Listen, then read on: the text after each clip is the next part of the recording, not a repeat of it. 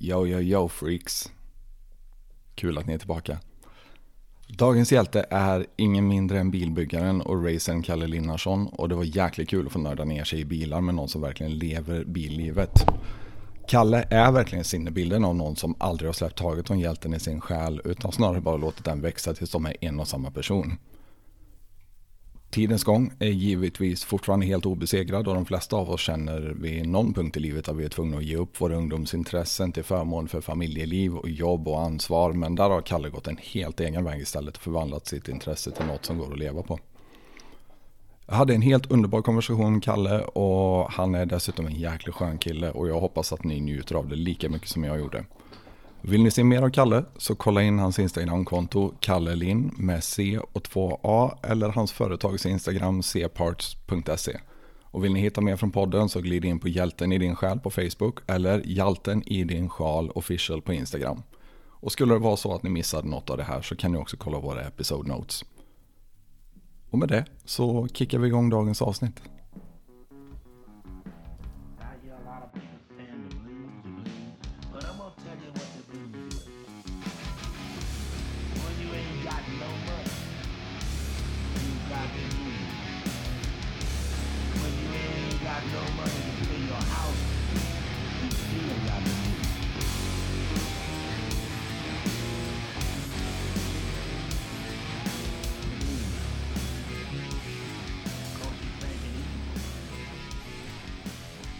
Där tar vi och välkomnar Kalle Linnarsson till Hjälten i din själ. Välkommen!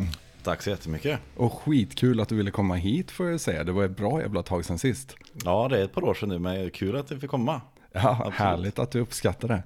Eh, om vi drar igenom en snabb presentation här bara. Du är ungefär eh, 33 år gammal någonstans. Stäm ganska exakt, jag fyllde här nu i slutet av november 33. Ja, ah, men häftigt. Grattis i efterskott Tack så jättemycket. Ja. Nu kanske man inte räknar den här åldern längre, men Nej. eh, Man, jag, som, som, som vi sa innan här nu pratade man fick ju räkna till hur gammal man var nu liksom innan. Man har inte riktigt koll på det längre. jag vet exakt hur det är. Nu är jag några år äldre än dig dock, men eh, du är sambo i alla fall, har ett barn och eh, anledningen till att jag bjöd in dig idag är att du håller på med drifting och dragracing. Ja, precis. Stämmer jättebra alltihop. Driver också ett eget företag som heter C-Parts. Jajamän, stämmer bra i Falköping. Det här är ju sjukt jävla coolt och ehm, vi kommer att komma dit. Men jag tänker faktiskt att vi måste gå lös på det här med brons i schack-SM. Vad hände där? Ja, det var när jag var, det är ju junior-SM då vi pratar om. Kan inte komma ihåg gammal, men det var strax när man gick i lågstadiet, typ tvåan, trean kanske. Någonting där. Och ja, varför man började schack. Det stora anledningen från början var egentligen att jag, ja, det, det var den sporten man behövde, det var kul och man, det var inte så jobbigt. Man behövde inte duscha när man kom hem och man kunde käka godis samtidigt som man höll på och lite sådär. Och sen liksom, nej, det var jäkligt kul. Och så när man var i den åldern och så åkte man runt i Sverige på tävling, det, bara det tyckte man var kul och umgås med kompisar och Ja men det fattar jag verkligen. Men alltså vad, vad leder en så pass ung grabb in på schack? Jag ska inte säga att jag kommer ihåg varför det blev just schack, men det, äh, det måste ha varit någon kompis som höll på med det eller att det var liksom på den vägen något sånt där. Men jag kan inte minnas varför det blev just schack då, men eh, det blev det.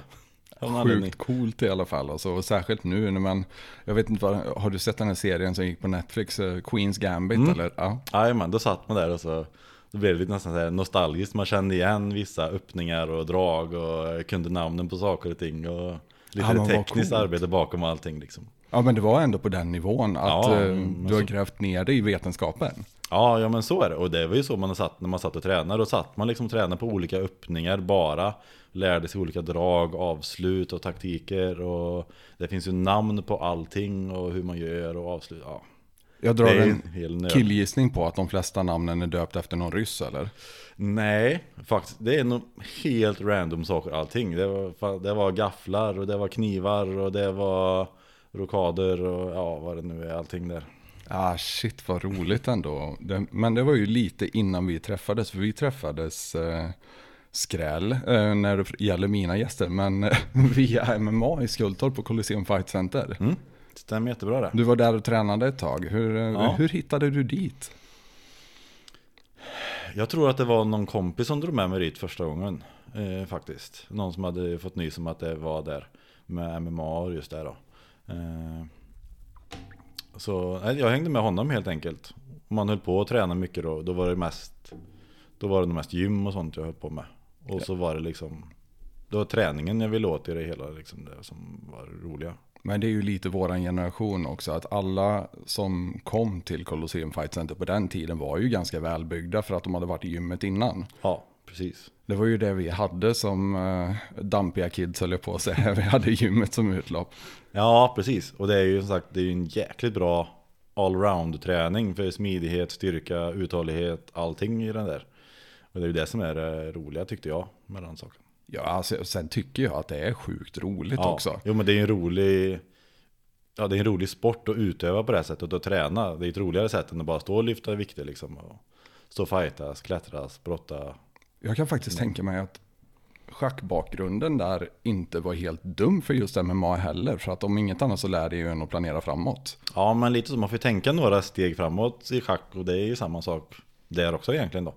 Man får tänka och planera och förutse lite saker och så. Vi hade ju um, Tjockdum, Martin Lundström här. Jag vet inte om han träffade honom på Colosseum någon gång. Men han eh, pratade lite om samma sak i och med att han eh, är lite semiproffs och gamer. Okej, ja. Och de två gifter sig ju extremt bra också. Mm. Menar, man lär sig att planera framåt, man Mm. eh, tränar upp reaktionerna och så vidare. Så. ja. Jättekul att, att höra lite hur saker kan blöda in i varandra. i Ja, fall. precis. Då, alltså jag älskar bilar och alla sorters riktigt jävla dumma fordon egentligen. Det, jag vet inte om det hamnar i blodet när man växer upp här eller vad det är. Men du har ju tagit det här till den nivån som jag egentligen skulle vilja att alla tog sin passion till. Där det mesta av ditt liv handlar om bilar nu. Mm. Ja men så är det ju. Det har blivit en, ja, det är ju mitt liv egentligen bilar, det är ju det jag gör. Både som hobby och som jobb nu då med firman och allting. Jajamän. Och allt som jag har gjort med driftingen och det senare tid på dragracingen och, och innan dess så var det ju utställningsbilar och allt det där. Ja, det började redan där alltså. Ja men det var det. Den första, när man var 18 då var det ju utställning liksom. Då var det inte någon tävling eller något utan då var det utställning och allt man har sett från Fast and Furious. Vi är ju den generationen lite och sådär. Så eh, det kommer lite därifrån någonting. Det Ja, men vad kul. Då kanske det är en överflödig fråga, men vart kommer det här bilintresset ifrån egentligen? Ja men dels är det väl som vi pratade om generationen där med Fast and Furious var ju enormt då när man kom på den scenen. Sen har ju min, som pappa har ju alltid hållit på med bilar. Eh, och liksom hållit på och grejat på kvällar och helger och så när jag var liten och skaffade garage när vi var, eller stort garage när jag var 15 då med verkstad och allting där. Så det har liksom byggts på där. Och sen är det väl, det är lite, när man bor på Slätta så hör det till lite kan jag tänka mig. Absolut. Och grejen, när jag växte upp så var ju vissa bilar lite av superhjältar. Jag vet inte om du förstår vad jag menar där. Men vi hade ju General Lee från Dukes of Hazzard. Vi hade ju Kitty Knight Rider. Du hade Burt Reynolds Trans Am var det va? I Smokey and the Bandit. Och jag vet att jag hade mer eller mindre alltså, idol eller pinup-bilder. Vad ska man kalla dem för? på Mm, Ja, Porsche precis. Med 911. Fischer och, ja. Ja visst, Lambo Countach var ju jättestor och Ferrari F40. Men vilka var dina bilhjältar?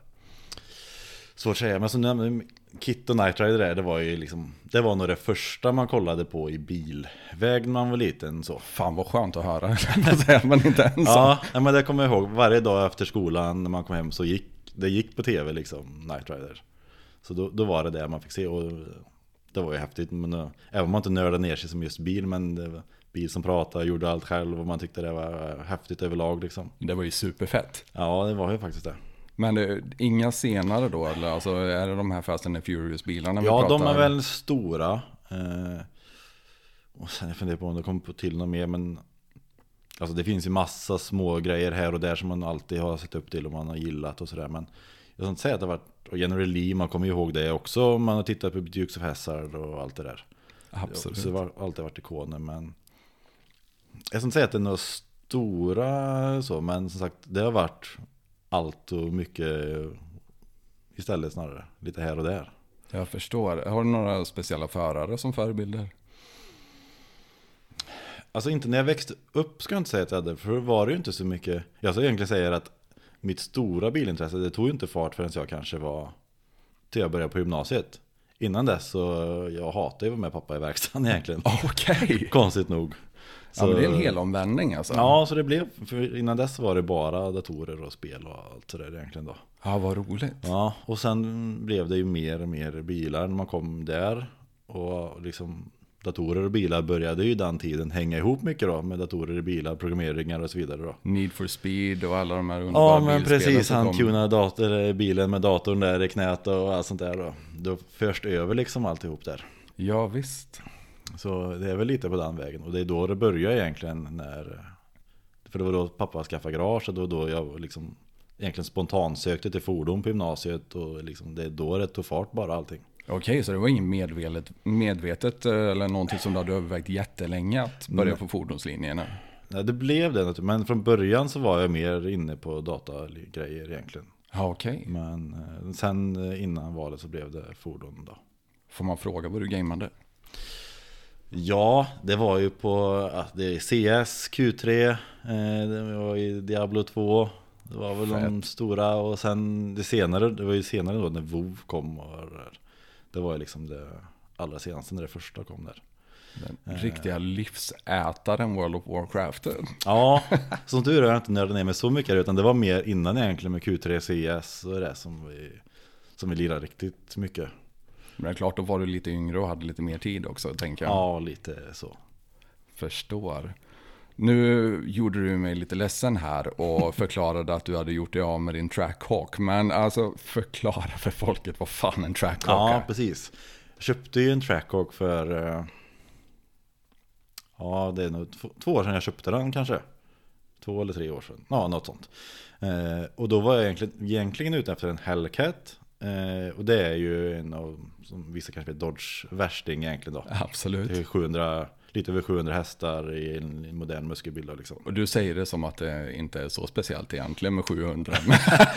Nej, i min värld så är det ju knappt det längre liksom. 700 har ju var och varannan bil idag som kommer in i våran verkstad egentligen. Men-. Ja. Men om vi återgår till trackhawken där så Det var egentligen en slump Eh, Jag visste inte då vad trackhawken var så jag säger knappt Utan jag var ute efter Hellcat Och satt på Blocket och bara Fan den här var häftig, så fick jag upp den Det- Och då är det ju, Trackhawk det är ju en Jeep alltså då Det är ju en Jeep Grand Cherokee Med just Hellcat-drivlinan då Så det är ju 700 hästar och fyrhjulsdrift I en familjesuv egentligen då Det är ju vansinne. Ja, det är ju men en så fruktansvärt rolig bil faktiskt. Men så det blev ett spontanköp på den egentligen. Eh, Just för att då hade vi precis fått barn också så då kunde man lasta barnvagn och allting och liksom åka på semester i den här bilen också. Jesus, du har alltså haft en trackhawk som familjebil. Ja, vi hade det ett, ett år där. Något sånt som vi åkte iväg med. Det här är ju sjukt kul för att sådana som jag har ju bara sett trackhawk på, eh, på internet liksom. Ja men den är ju lite som vi pratade om ett lite internetfenomen där att det är ju en 2,5 ton tung SUV som kör ifrån liksom Lamborghinis, McLaren och allting på gatan egentligen. Jesus, vad är det för 0 till 100 på en sån? Original tror jag det är 3,7. Eh, Men vi, jag grejar ju lite med den då i firman och så. Så när vi körde den sista så lämnade han ju ungefär 1000 hästar. God 1000 damn. hästar och 1200 Newton. Då gjorde han, 1200 Newton. ja, Det borde ju gräva hål i asfalten nästan. Ja, det var tur det är fyrhjulsdrift så han orkar med. Men då gjorde han 0 till 100 på 2,8 ungefär. God damn. Så och det är det- två och ett halvt ton bil vi pratar om. Ja, precis. Det är ju en, liksom en stor, en fullstor SUV. Och lite där till egentligen. Men man får passa sig lite tänker jag när man drar iväg ändå för fästets skull. Eller, eller biter den så pass att den bara sätter sig ner och sticker. Den, det är ju jäkligt bra grepp den. Den sätter sig fruktansvärt bra. Men även när det är sån effekt och det liksom är, om det är kalla däck, det är kall asfalt, ja det spinner ju ändå liksom. Det, det kommer du ju inte undan när det är så mycket massa som ska iväg vid ett tillfälle liksom. Jag kan tänka mig det alltså. Vad har du för bilar nu? Får jag fråga? Alltså, och vad har du för daily driver? Hur ser ditt Mm. förhållande ut till den? Ja, just nu någon daily har jag inget roligt alls just nu. Jag har familjebil, Volvo och skåpbilen i firman liksom. Ja. Det- Sen har vi ju en, eh, jag har en Mustang som jag har på firman egentligen då. Som Ja, har okej. haft lite som projektbil och utvecklat lite produkter som jag har i jobbet nu då. Årsmodell. En 2017, Ah, okej. en sån eh, GT 400 hästars original då. Men det är den som har lite retro-design va? Eh, nej, den här är rätt. De är rätt moderna de här eh, alla 17. Den kom ju ny kaross där 15 uppåt. Mm. Eh, utav de här. Så de här är väl rätt. Det här är egentligen helt nybyggd. Det är delad bakvagn och gre- grejer. Eh, så det är egentligen en helt ny, ja, modern bil kan man säga helt och hållet då. Förstår, förstår. Ja. Roligt. Ehm, hur jäkla sexig är Dodge Charger? Det är ju, om man snackar gamla muskelbilar så är ju Dodge Charger, det är ju muskelbilarnas muskelbil helt Det är ju en superikon. Ja, det är det ju. Och som sagt, framförallt eftersom vi pratar om General Lee, vi har Bullet eh, och... Just det, Bullet hade jag nästan glömt bort. Ja, Bullet har ju det också i. Och sen, ja, från Fast and Furious där också. Så Den har väl fått massa uppmärksamhet där också. Så Visst Char- fan. Chargern är väl, det är ju muskelbilarnas muskelbil. Den De- är ikonisk på riktigt alltså. 68, 69, 70 den årsmodellen där. Var det en 69 du hade eller? Stämmer jättebra, en 69 är det jag har. God damn, vad är det för galenskap du håller på att stoppa i den då? Jag håller på, håller på kanske man inte ska säga längre för han har nog stått, jag har inte rört den på två år kanske. Men eh, någon gång i alla fall ska jag få färdigt den. Och det, det är en 69 Charger då, eh, som jag håller på med och gör modern drivlina. Det blir modern bakvagn, framvagn. Eh, det blir en motor från en Viper, en sån 8,3 liters. Det blir lite restomod-aktigt då, Ja, att man har precis. väldigt moderna komponenter i. Tanken att det ska se gammalt ut och liksom eh, men det ska vara modernt och skönt att åka i. Så det kommer bli farthållare, det kommer bli ljudisolerat, det kommer bli bra stereo. och Okej. Modernheter, AC och allt vad det kan vara liksom.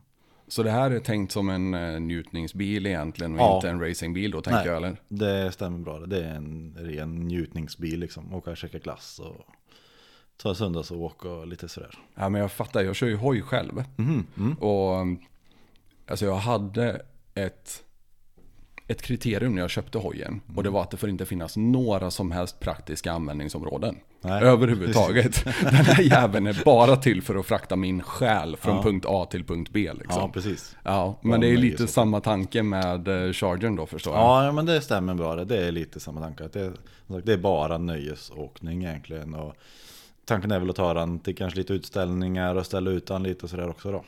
Försöka få den i någorlunda puts liksom. Förstår, ställer du ut mycket? Ja, eh, jag vet inte hur. Jag har nog, om man räknar utställningar, då är väl Elmia, det, det är väl måttstocken liksom. Ja, men, jo, men det kan Elmia, jag tänka det är mig. ju den, det är ju den stora i, ja, i Norden är det väl till och med då. Som man säger, inte bara Sverige utan hela Norden så är ju det den största och liksom den bästa utställningen så. Och där tror jag jag har ställt ut nu hade inte covid kommit och stängt ner två event så hade det varit, eh, hade det nog varit elfte året i rad nu då. Jävlar. Eh, Men nu är det ju två år som försvann det så de är inte i rad längre då. Nej, jag förstår. Men eh, tio gånger har jag ställt ut i alla fall då. Okej. Med olika bilar. Kanske inte olika bilar varje gång men det har varit Uppdatering sen ja, precis, olika varianter av Det kanske varit en fem, sex olika bilar Men olika varianter varje år då Och något år har det till och med varit två bilar jag har ställt ut och sådär Vad har det här varit för bilar? Det första var en S14 Eh, Det var liksom min första projektbil jag hade överlag då en Förklara S- för folket. En Nissan S14 det är ju en, eh, en, ja, en kupé, tvådörrars. Eh, två liters motor, 200 hästar original. Väldigt populär japansk bil som syns i, ja, syns i Fast and Furious och alla japanska filmer liksom. Och 200 hästar hade ju de allra flesta tyckt var ganska okej, men vad slutade det här på? Ja, ja men det stämmer. Eh, och jag, från början när jag köpte den så tror jag, jag hade väl inga större planer för den då. Men, eh, för jag var 18 när jag köpte den. Men det visade sig att när jag hade köpt den så var den, den var kass. Rent ut sagt egentligen. Jag var så ivrig så jag kollade inte så mycket på motorn men den var skrot. Ja, okej. Så det, den behövde liksom en motorrenovering.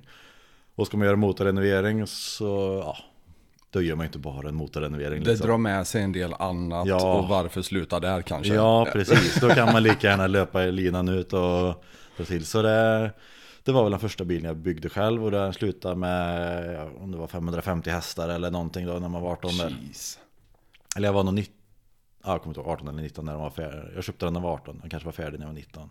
Alltså berättade du, eller censurerade du någonsin för morsan eller någonting hur starka Nej. bilarna var eller? Det, det gjorde jag nog aldrig och har nog aldrig gjort det. För pappa kan ju inte dölja mig för han har ju varit med, det är hans verkstad jag har lånat liksom hela tiden. Och mamma liksom, ja, jag tror inte det är så många föräldrar som, jag tog ju liksom lån, inte för att köpa bilen men för att bygga bilen liksom. Ja, okej. När man var liten då. Och då när man är 18 så får man ju ingen, inget lån själv liksom. Så då fick man ju ha borgensman då som det gick. Och, och då ställde morsan upp.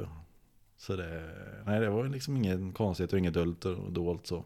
Men shit vad härligt att ha den supporten hemifrån Ja, då. och de tyckte nog som mormor alltid sa att det var bättre att lägga pengarna på det än några andra dumheter. Och ut och, Det finns ett gammalt ordspråk som lyder att du får lära ungarna att älska motorer för då har de aldrig pengar till droger. nej, lite, lite så tänkte mormor vet jag.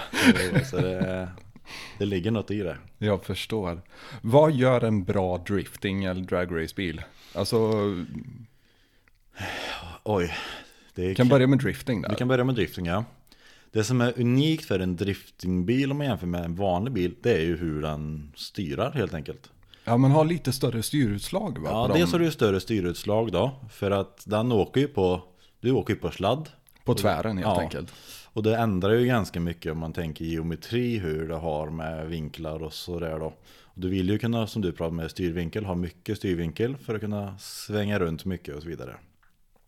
Och det gör ju då att Framvagnen är helt Den, är jätteannorlunda mot en vanlig bil liksom. Där är det inte något som En driftingbil är värdelös att köra på gata om du ska få liksom den Ja, okej. med rätta vinklarna Sen finns det kompromisser som givetvis som du kan få som många har Men vill man ha fulländad tävlingsbil för drifting så är den helt värdelös att köra vanligt liksom Och du har satsat lite åt det här hållet. Du vill ha liksom en driftingbil, du vill ha en daily driver och så vidare. Så att de är specialister på det de gör eller? Ja, men när man hade så det gick liksom inte att ha något annat. Jag har så svårt för att kompromissa, det har aldrig varit min starka sida. Jag vill gå all in på någonting när jag väl gör någonting.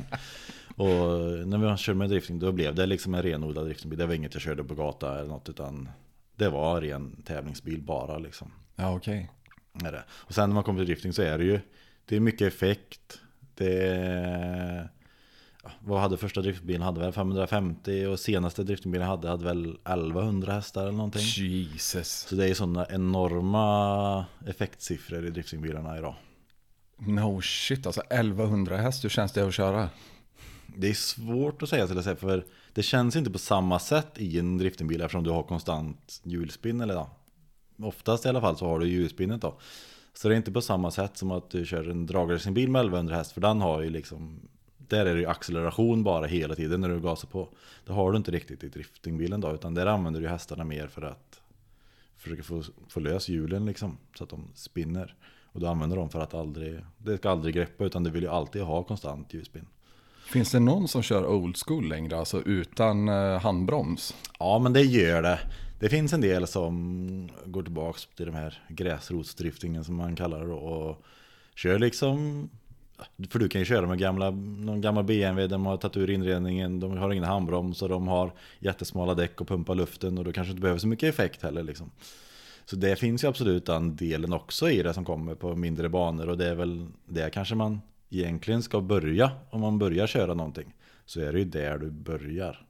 Jag förstår. Alltså hur, hur började du själv med drifting måste jag ju fråga. Var det Biltema parkeringen eller vad Ja, men som vi pratade om där, många Alla som har bilintresset är ju ute och sladdar på Absolut. vintern. Det, Man kommer ju inte ifrån det Även om det är folk som säger annorlunda så jag är lite skyldig själv till och ja, med. Man har varit ute och sladdat Även om man kanske inte har kört, själv Så har vi åkt med några som har varit ute och sladdat eller sådär och, Jag gör det så fort snön kommer Ja. fortfarande. Jag är Ja. hopplös. Ja men det är samma här nu, nu man har familjebilen och fyrhjulsdrift Det går att sladda lite kurvorna ibland och så här, så Man får ju passa på i det lilla man kan liksom Så är det ju helt klart.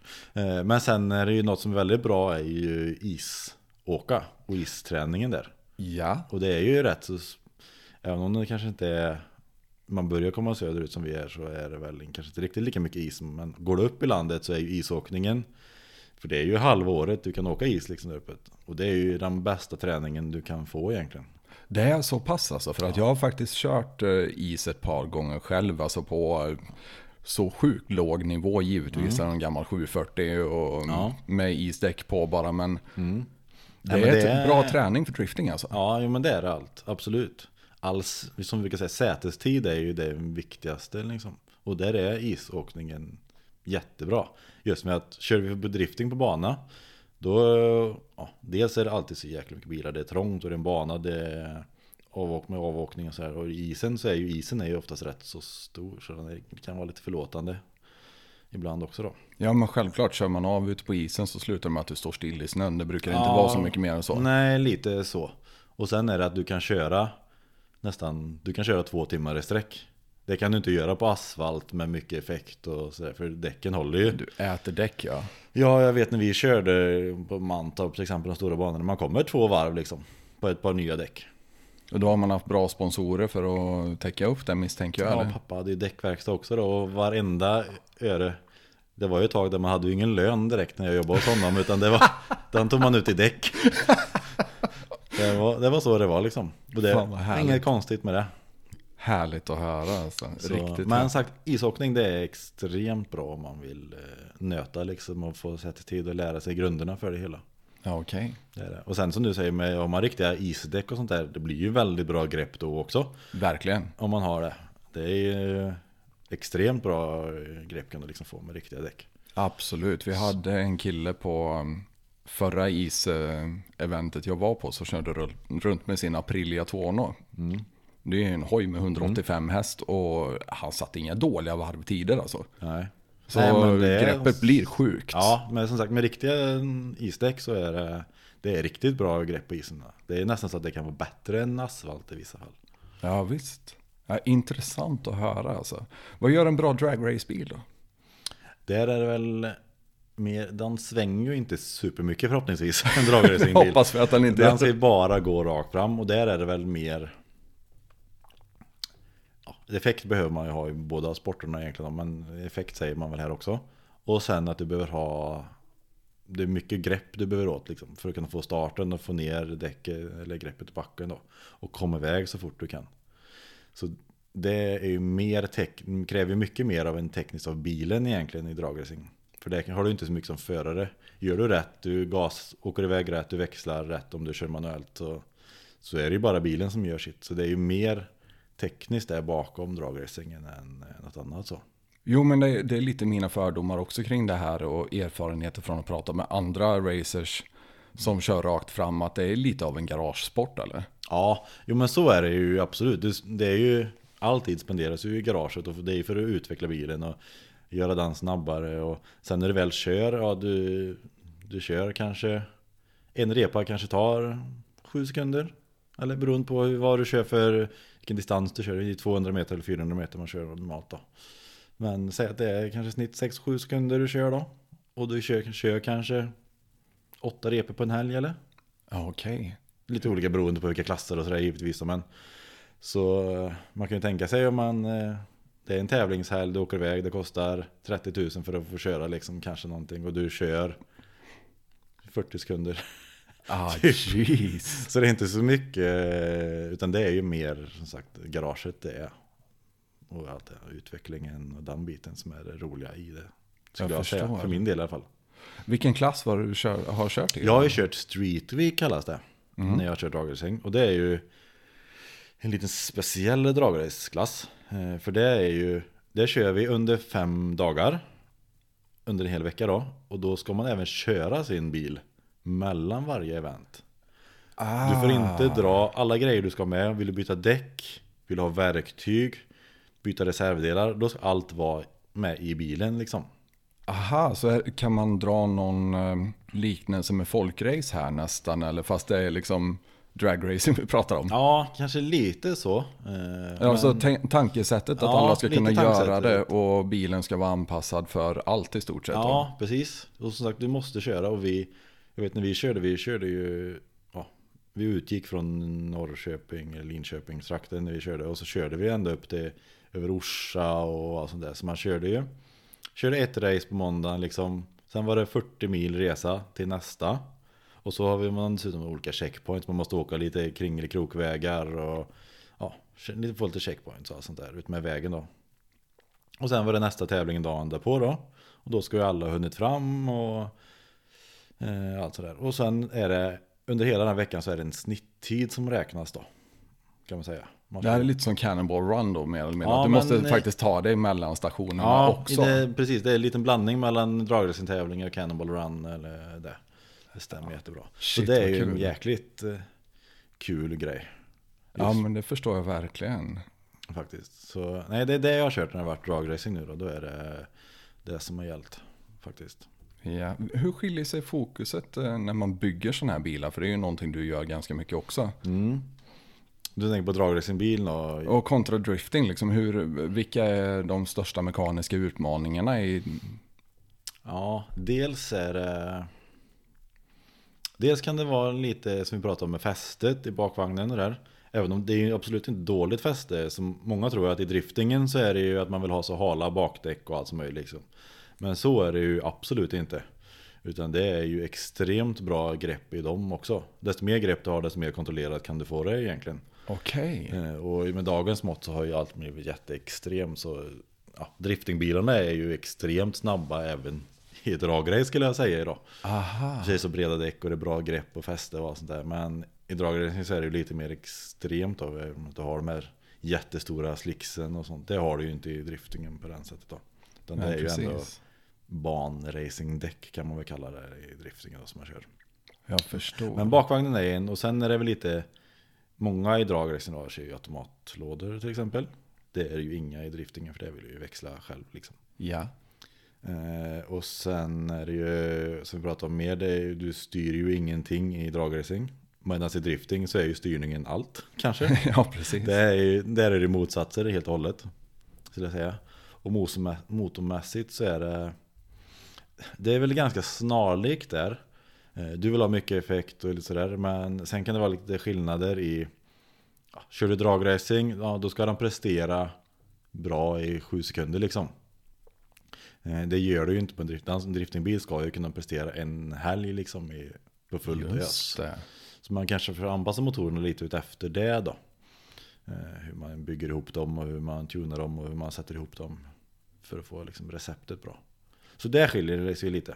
Förstår. Eh, men dragracing, och nu vet jag inte hur farligt drifting är, men dragracing har ju haft en aura kring sig och var ganska farligt. Jag vet, jag kollar på bilder från de första dragracingbilarna när man sitter med eh, tusen häst eller vad det nu kan ha varit och har kardanknuten precis ovanför skrevet liksom. Ja, precis. Man typ sitter på bakaxeln med rumpan och Ja, visst. allting. Och så, ja. Kan tänka mig att det har blivit lite säkrare, men är, är det fortfarande, eller vi- eller vilka risker finns? Det är klart att det finns, all, det finns risker med all motorsport egentligen. Men samtidigt idag så är ju utvecklingen har ju gått fruktansvärt bra framåt med en rejäl säkerhet i burar och eh, man har ju liksom flamsäkra overaller. Man har det är vantar, balklava. Du har nackskydd för att förhindra whiplash och det är ja, hansskydd som hybridskydd som det kallas då. Och sådana saker då. Och hjälmar och sånt är ju anpassade eh, för att klara liksom bränder och sådär Förstår. lite mer då. Så säkerheten har ju blivit enormt mycket bättre i så. Och det är väl, jämför man det, jag, vet, jag kan inte statistiken med, säga, med dragracing och där, men det är klart att det är skillnad på att krascha en dragracingbil kanske i, om du är med extrema klasserna, i 400 km i timmen jämfört med en driftingbil i 150 då. Jo, för alltså skadorna måste ju öka ganska exponentiellt med Ja. hastighet och effekt tänker jag. Ja men så blir det ju helt klart. Det är ju den, det blir ju liksom en nackdel av det hela att hastigheten, att det blir ju farligare.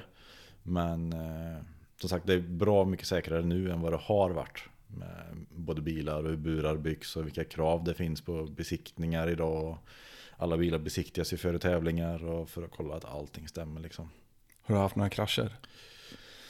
Eh, ja, några kraschar med varandra. Men det har inte varit några allvar, inga kull det är så här rullat eller något sånt där vad jag kan komma ihåg. Eh, men Känns som det är någonting man borde komma ihåg Ja. om man har varit upp och Ja, ner i en bil. Det kanske både och. Man kanske, kanske tuppar av direkt om man glömmer av. Men, men nej, ingen så. Men man har åkt av banor och sådär och blivit bärgad och sådär. Men aldrig att jag skadat mig någonting Vad skönt. faktiskt. Det, då är det nog mer skador i garaget skulle jag tro. Faktiskt.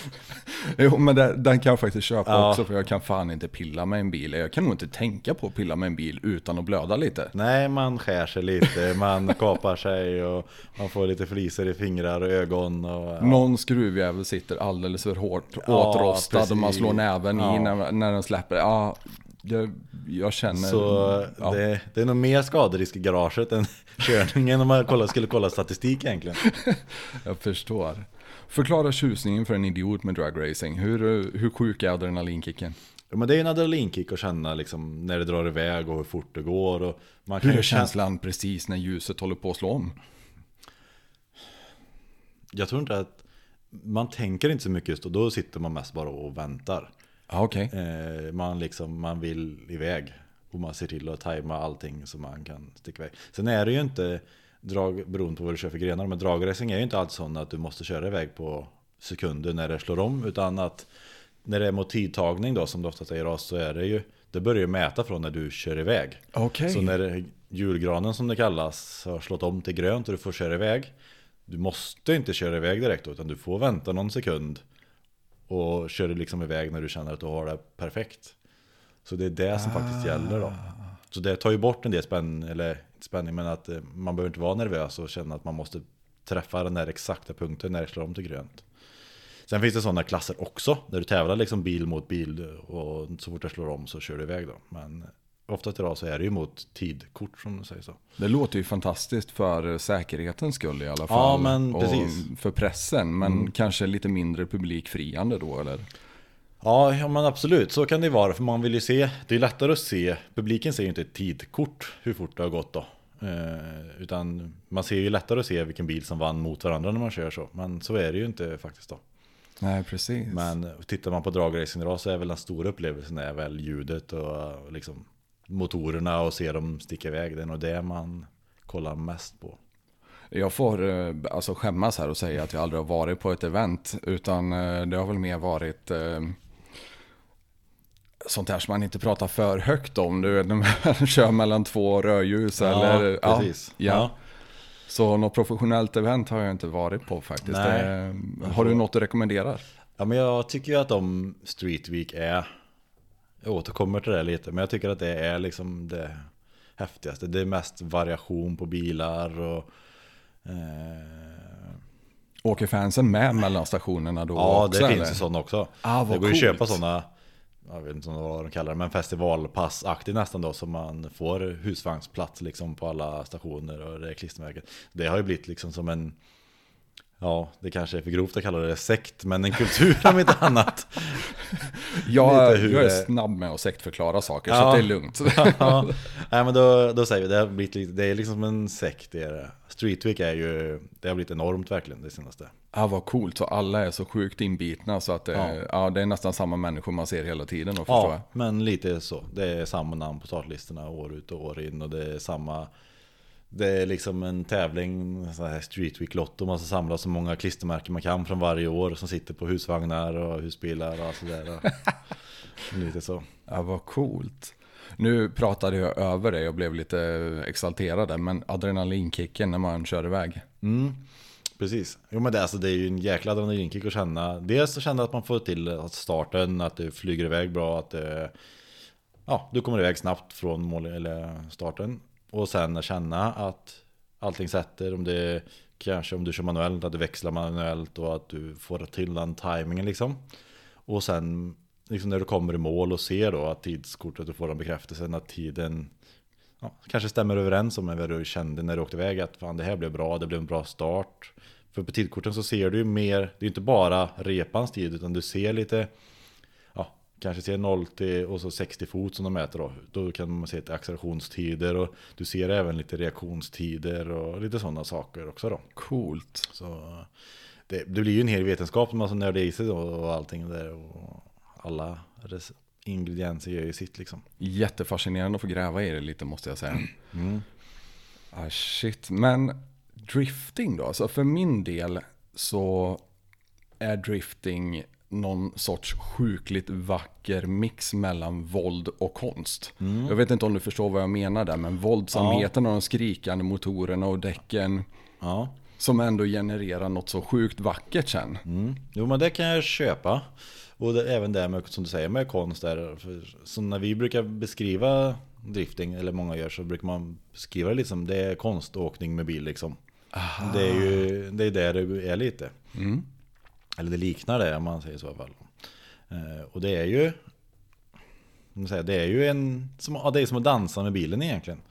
Att du ska åka och det blir ju en väldigt harmonisk körning när man åker från sida till sida. Och, det går inte riktigt att förklara kanske den känslan men mer än att det, det är en dans liksom.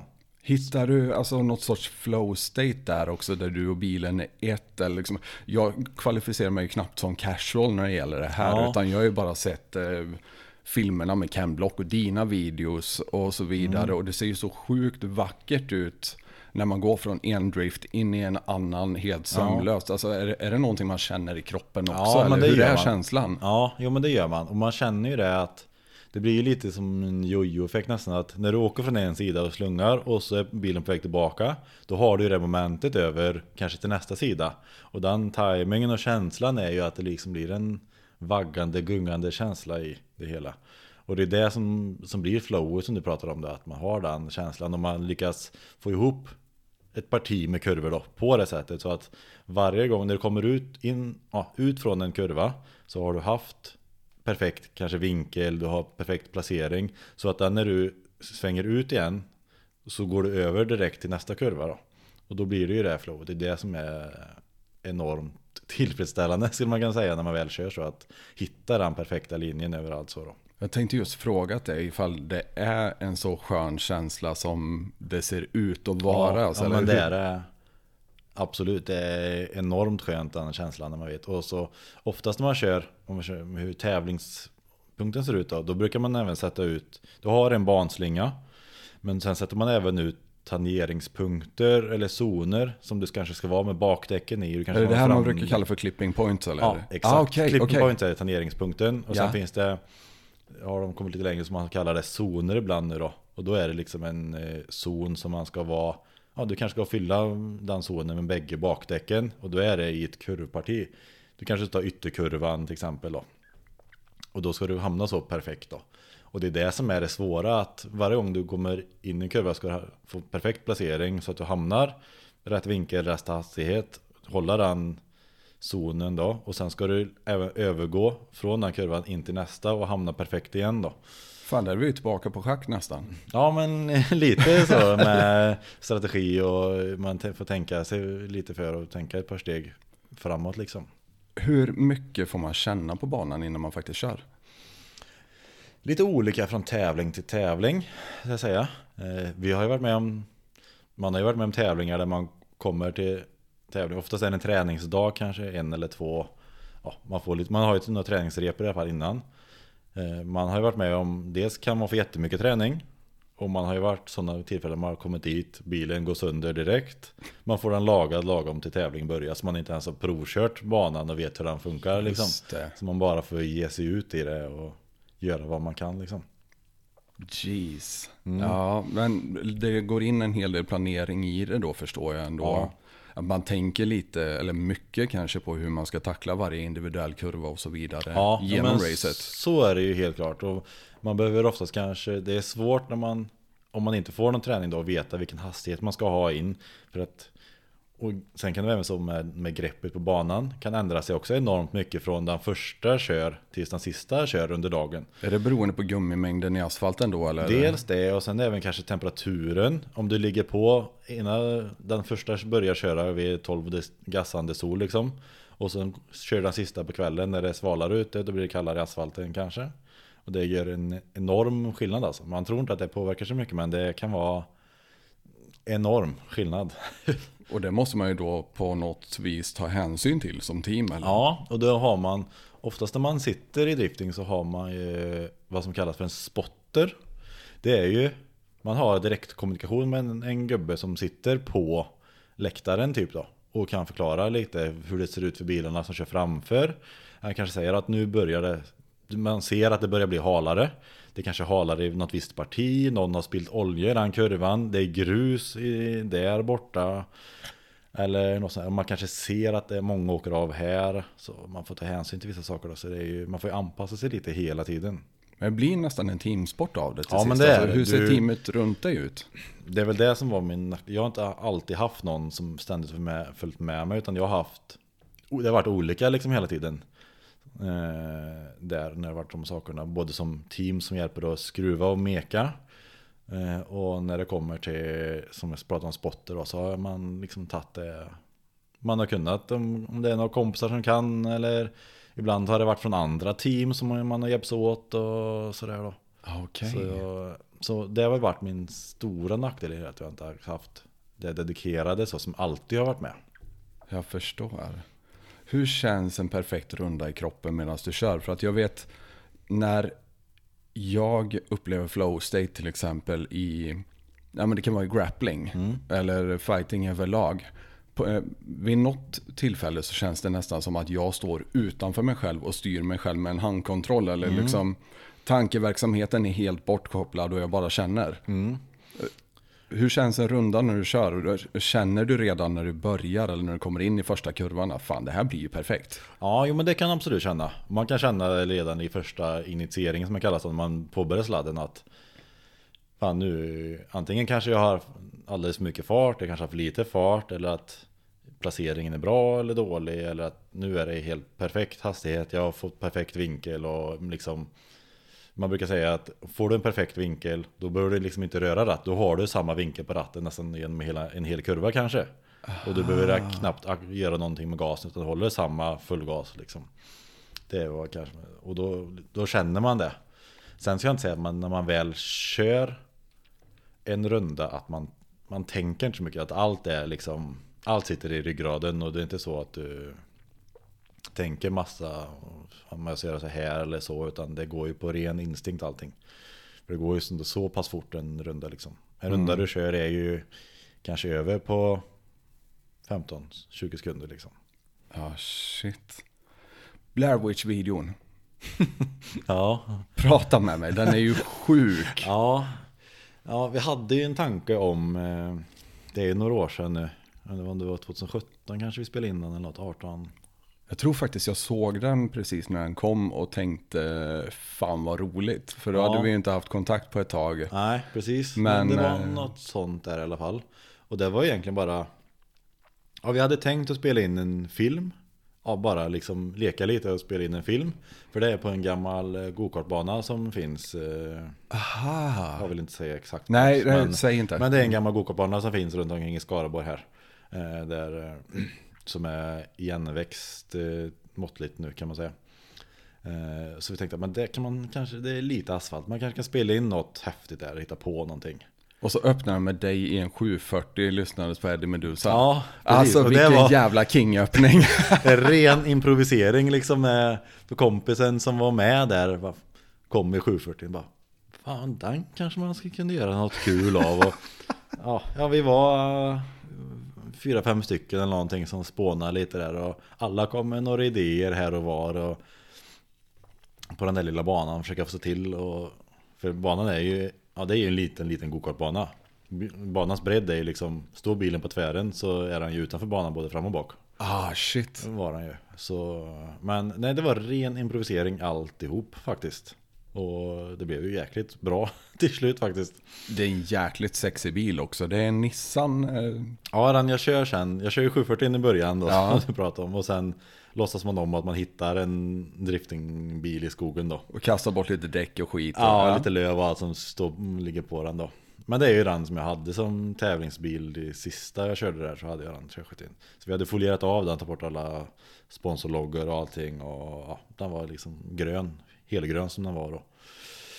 Eh, Så gjorde jag en video av det. Eh, Vad, vad var det för specs på den bilen? Måste jag fråga. Ja men det var en Nissan 370Z var det från 2000 ja, vad kan det ha varit? 2013, 14? Jag kommer knappt ihåg Och just nu. 370 har den någon koppling till motorstorleken eller? Är det, Ja, 370 det har det. På Nissan, eh, det finns ju Nissan 350Z som egentligen är föregångaren då. Och sen har du 370Z. Tre- Och 350Z hade en 3,5 liters V6.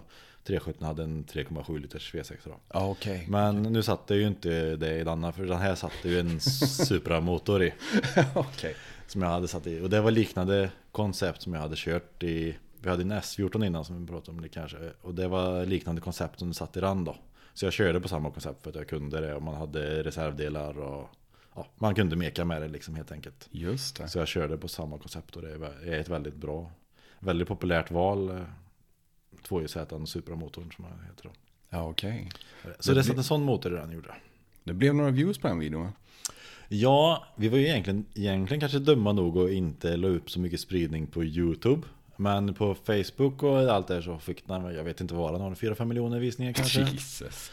Något sånt där. Det blev ju en enorm spridning i alla fall när vi la upp den och ja, Kanske inte när vi la upp den men när den började När företag började dela den och det kom ut i världen eh, överallt och sådär så blev det ju Då sprang det iväg. Så då var det många veckor där när alla kände. Och det när vi faktiskt när vi sålde den Så var det, det var först För jag la ut Så la ut och sälja den på en engelsk Race Car Direct heter det. Det är liksom en Det är en hem, blocket för race, bilracing liksom. Okej. Över hela Europa då.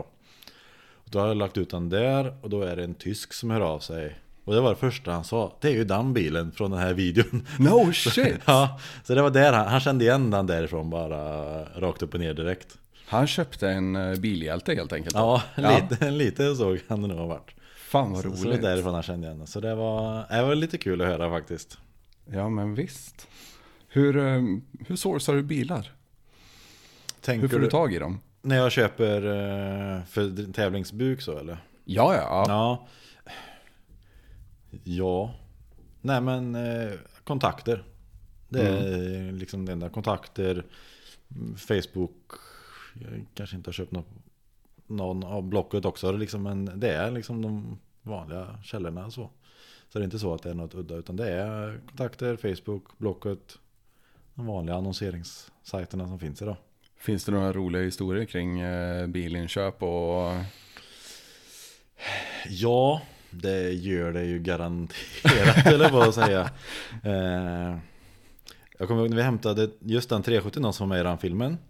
Den köpte vi krockad från Litauen utav en, eh, utav en mediakille. Han är på att filma drifting och bilar över hela världen då. Så det var ju liksom en känd drift, en mediakille. Så han, jag pratade med en bekant till mig som jag sa att jag letade efter en sån. Då visste han att det fanns och att han, den här killen då i Litauen hade en sån krockad. Vi hörde av oss. Vi frågade om han, vad det var, vad han kostade och så vidare. Ja, det blev affär. Så vi åkte och hämtade den då. Och den fanns ju i Vilnius i Litauen. Det är ju nästan Ryssland kan man ju säga. Det är ju så nära Ryssland man kan komma där. Jag vet inte om de vill kännas vid det, men det är Nej, nära. Men det är det, är det i alla fall. Eh, det är väldigt långt. Så, det... så vi, jag och en kompis bokade färja. Eh, fixade allting. Och skulle åka och hämta den här. Och det var ju egentligen inga konstigheter alls. Eh, vi åkte över till Litauen, började åka mot Vilnius. Det är ju ändå fyra timmar får man tänka från där man kommer in i hamnen i Litauen till du kommer till Vilnius då. Det är så pass ja. Ja. Om man kollar på Litauen på kartan så ser det ju jäkligt litet ut. Men det Ja. gör ju Danmark också. Man kan få spendera några timmar där med. Ja, precis. Men det, var, det är ju tvärs över Litauen kan man säga. Det är ju där man åkte. Motorväg som tur var då. Men, eh, så det är ju den bilresan. Vi räknar fyra timmar ungefär då. Då hade vi ändå släp och allting med oss också. Så det tar ju lite längre tid då. Så vi åkte in eh, där. Vi åker fem minuter tror jag. eh, Innan vi hade fått första böten. och då, ja, det var vi som hade gjort något misstag. Det var tydligen man fattar ju inte, det står ju inte på engelska skyltar heller när man kommer in i det landet utan det är ju deras språk och tydligen hade vi missat någon vägtull man behövde för just det släp och bilkombon vi hade då. Då som man köper någon biljett på någon mack eller någonting då. Oh shit, gick det att betala sig ur måste jag fråga. Det gjorde det faktiskt inte. Det var liksom så här förvå- ja, det finns en hel del andra historier om eh, ja, andra länder när fan var han körde. Men just här som var väldigt, det var väldigt liksom eh, propert. Han hade öppnade bak, han hade skrivare bak i bilen. Han skrev ut en bot och ja, det var det var jätte, det var ordning och reda helt enkelt. Ja okej. Så det var, det var, det var någon, jag vet inte var det 500 i böter eller? Det var inte så allvarligt som tur var. Nu känner jag mig jäkligt fördomsfull här. För man tänker sådana här gamla östblocksländer att de Ja. kanske inte har så bra ordning. Men det var ju uppenbarligen Ja, här hade det eh, väldigt bra ordning. Men jag, det finns lite andra historier. Har varit i Riga där det, där är det- är bara mutor som gäller liksom. Ja, okej. Det finns inget annat som gäller. Det är nog inget. där är det muta sig ut polisen om man vill så. Jag har em, en bekant som pratar lite om det där. Han är ganska van vid att korsa gränserna i östblocket. Han har Ja. också handlat lite med bilar och sånt. Ja, Eh, han sa det, det är 50 euro i passet varje gång du visar upp det. Det löser det ja mesta. liksom. precis. Ja men lite så. Det, det och sen back in the days, som var ännu vet jag, som morfar som åkte då. Han har ju varit med mycket på bilracing och han sa alltid det. Får man problem med de här länderna, du ska alltid ha ett gäng porrtidningar i bilen. För det, det är bara att räcka till dem, det löser det mesta. Ja, Okej. Så ja, så det, men det, är, de- det är lite så, det går att muta sig mycket i de länderna. Men just här i alla fall var det väldigt propert. Vi var förvånade själva faktiskt. Vi hade räknat med att ja, nu får vi åka till stationen, sitta här i, och de ska ha pengar hit och dit och ja. Men nej, det var snabbt löst. De skrev ut en liten eh, bot där i bak på deras bil och hade skrivare och allting. Så det, det löste sig. Så det var faktiskt inga konstigheter.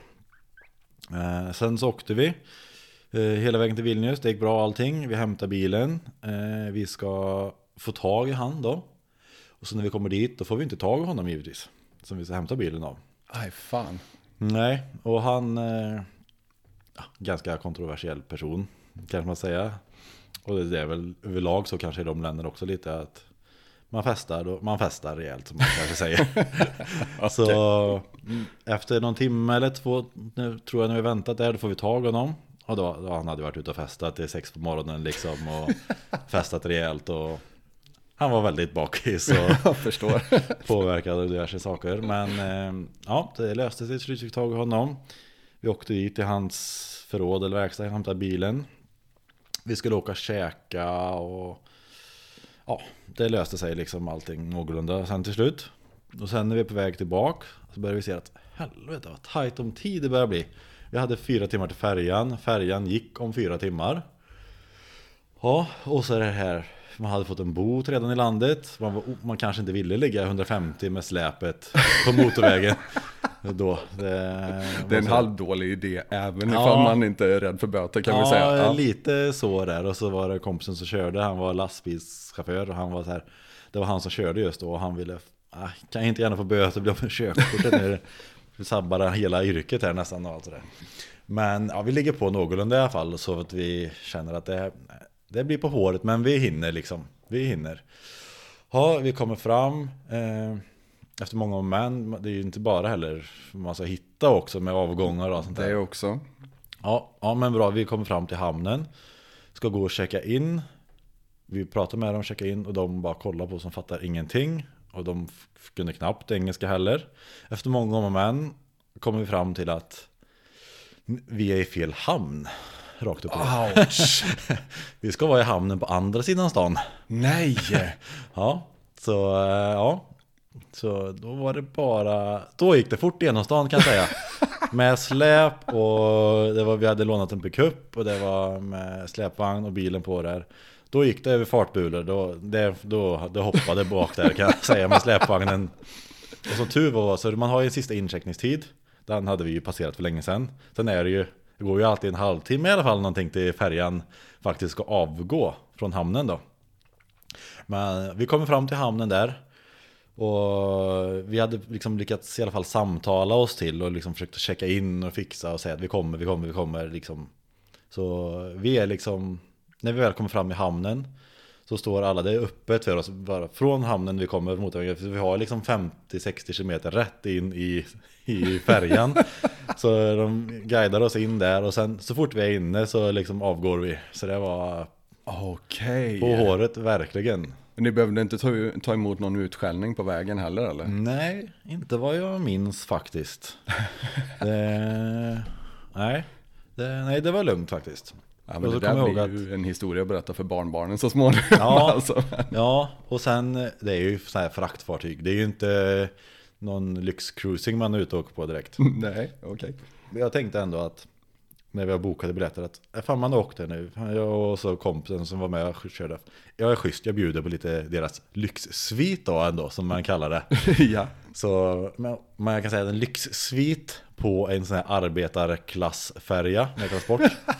den, är, den är ju under medelklassen på ett vanlig färja i vanlig titt kan man säga. Det var liksom varsin separat säng.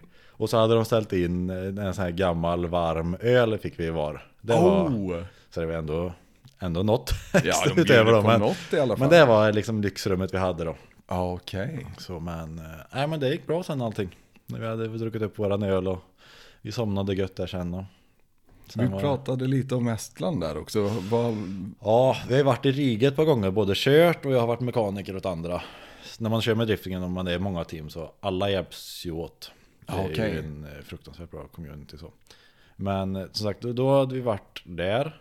Och då vet jag att det är samma visa där, det är med tull och det är vad man får köra, inte köra med släpvagn och sånt där. Det är ju extremt krångligt och det är nog ingen som vet egentligen vad men det är lite olika i varje land också. Ja, ja, lite så. Och det är som sagt som jag pratade om, vissa kräver lite så här tuller, pass för att köpa vägar och sånt där då. Vi har ju inget sånt i Sverige egentligen då. Men så är det ju i många av de länderna att du måste lösa ett visst pass för att köra ett visst fordon. Om du har släp då är det ett annat och du får inte köra kanske diverse och hit och dit och sådär. Men då vet jag det har varit så när vi har kommit till hamnen och så direkt så, de vet ju om detta. De står ju och plockar alla direkt i hamnen. Och liksom väntar på att man ska bli, köra av färjan och de vill, alla har festat, för det, det är ju liksom partyfärger de har varit. Alla har festat och de vill ha blåskontroller och sådär. Men, eh, och det vet jag, det både en annan och många har blivit stannade. Och att man inte har körkort eller något sådär. Hävdar de då. Det är ju ingen som vet någonting egentligen. Men de säger att ja, du får inte köra det här då. Ja. Och det blir böter. Det kanske blir 300 euro böter. Och det vill de ha kontant då. Och så, Ah. givetvis, det är, ju Ja. alltid, det är ju alltid så. Det är väldigt diffust. Så, eh, eller var förr i alla fall. Det är ju 7-8 år sedan kanske som jag var med. Men eh, ja, men, jag har inte 300 euro liksom. Nej, eh, då- så blir det lite tjafsande fram och tillbaks och så ofta som det här fallet jag varit med om då går han i vägen här och polisen eller tullvakt, jag vet inte vad han var. Eh, ja, nej, så kommer han tillbaks, till- ja 200 euro då. Så boten är förhandlingsbar. Ja, tydligen. Om man har det på det hållet. Eh, ja, nej, men så, så försöker förklara att nej, men vi, har, vi har liksom inga euro eller pengar på oss. Vi har precis kommit av och inte kommit så långt än. Ett flak öl och en pizza, men det är mitt sista bud. Ja, men, ja, men typ så. Och det fortsätter liksom. Han går iväg igen, pratar med någon där borta, kommer tillbaka, ja, 150 euro då. Men, vad är det du inte förstår? Det finns inga pengar. Och så fortsätter liksom, det är 100 euro kommer han med. Det är 50 euro till slut. Och du vet det sista sen, då är han så jävla förbannad och trött på oss. Det är bara åk, jag vill inte se er mer, åk härifrån. så det, hur mycket det är egentligen som man inte får och inte, ja, det är som det är. Underbar historia får jag säga. Ja, det är, det är mycket sånt där. Men det är som sagt det är jävligt roliga länder att vara i ändå om man väl lyckas anpassa sig och förstå lite hur det är. Så, eh, vi har ju varit där mycket när man har kört och det har varit ute och festat och sånt där. Så det är ju det är fruktansvärt roliga städer och allt. Härliga kulturer också. Ja, men det är ju faktiskt det. Det är jätteroligt och det är jättefina. Om man väl kommer in i de här i städerna då, om man kommer utanför de här, för det är väldigt stor som i som är slumområden och storstan då, liksom centrum. Det är ju en enorm skillnad där. Så kommer du in i stan så är det ju, det är ju som, ja, som vilken gata som helst i Stockholm liksom. Det är fint, det är restauranger överallt och alla är jätteglada och tacksamma och så det är ju fruktansvärt trevligt att vara de där om du väl kommer in i dem. Jo, men Baltikum har gjort en eh, sjuk uppryckning från gamla Sovjetunionen liksom. Ja, precis.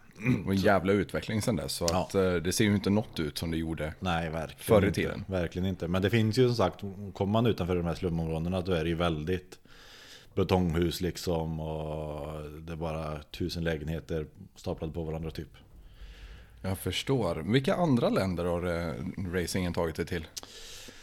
Jag har nog inte varit så jättemycket ändå. Eh, det är Norden och där har liksom Danmark, Norge, eh, Finland. Det är, jag har varit i Tyskland.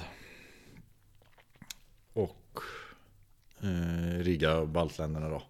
Det är nog de som jag har varit och kört i. Sen har jag varit med någon gång, jag har hyrat ut en driftingbil någon gång också. Okej. Vet inte, eh, just den Nissan, den 370 jag hade då. Vi hyrde faktiskt ut den till en Red Bull-sponsrad förare som hörde av sig och besökte en bil inför ett event som kallas Drift Shifters. Ja, okej. Det är ju ett jättestort event som har funnits i många år som är väldigt Det är lite som pinball och drifting blandat. Om du tänker det här gamla Ah. pinballspelet man spelar på datorn förr, det här som alltid fanns installerat på datorerna. Spaceball eller vad det heter. Ja. Eh, Det är kombinerat med drifting då, är det. Okej. Eh, Så, det, så man kör liksom en bana och du får ja, det är, Dels är det pinballljud givetvis då, för det ska det vara. Och Ah, shit, vad kul. Kanske du får, ja du får 5000 poäng om du träff, åker nära den konen. Du får 1000 poäng om du åker under en lastbil. Alla.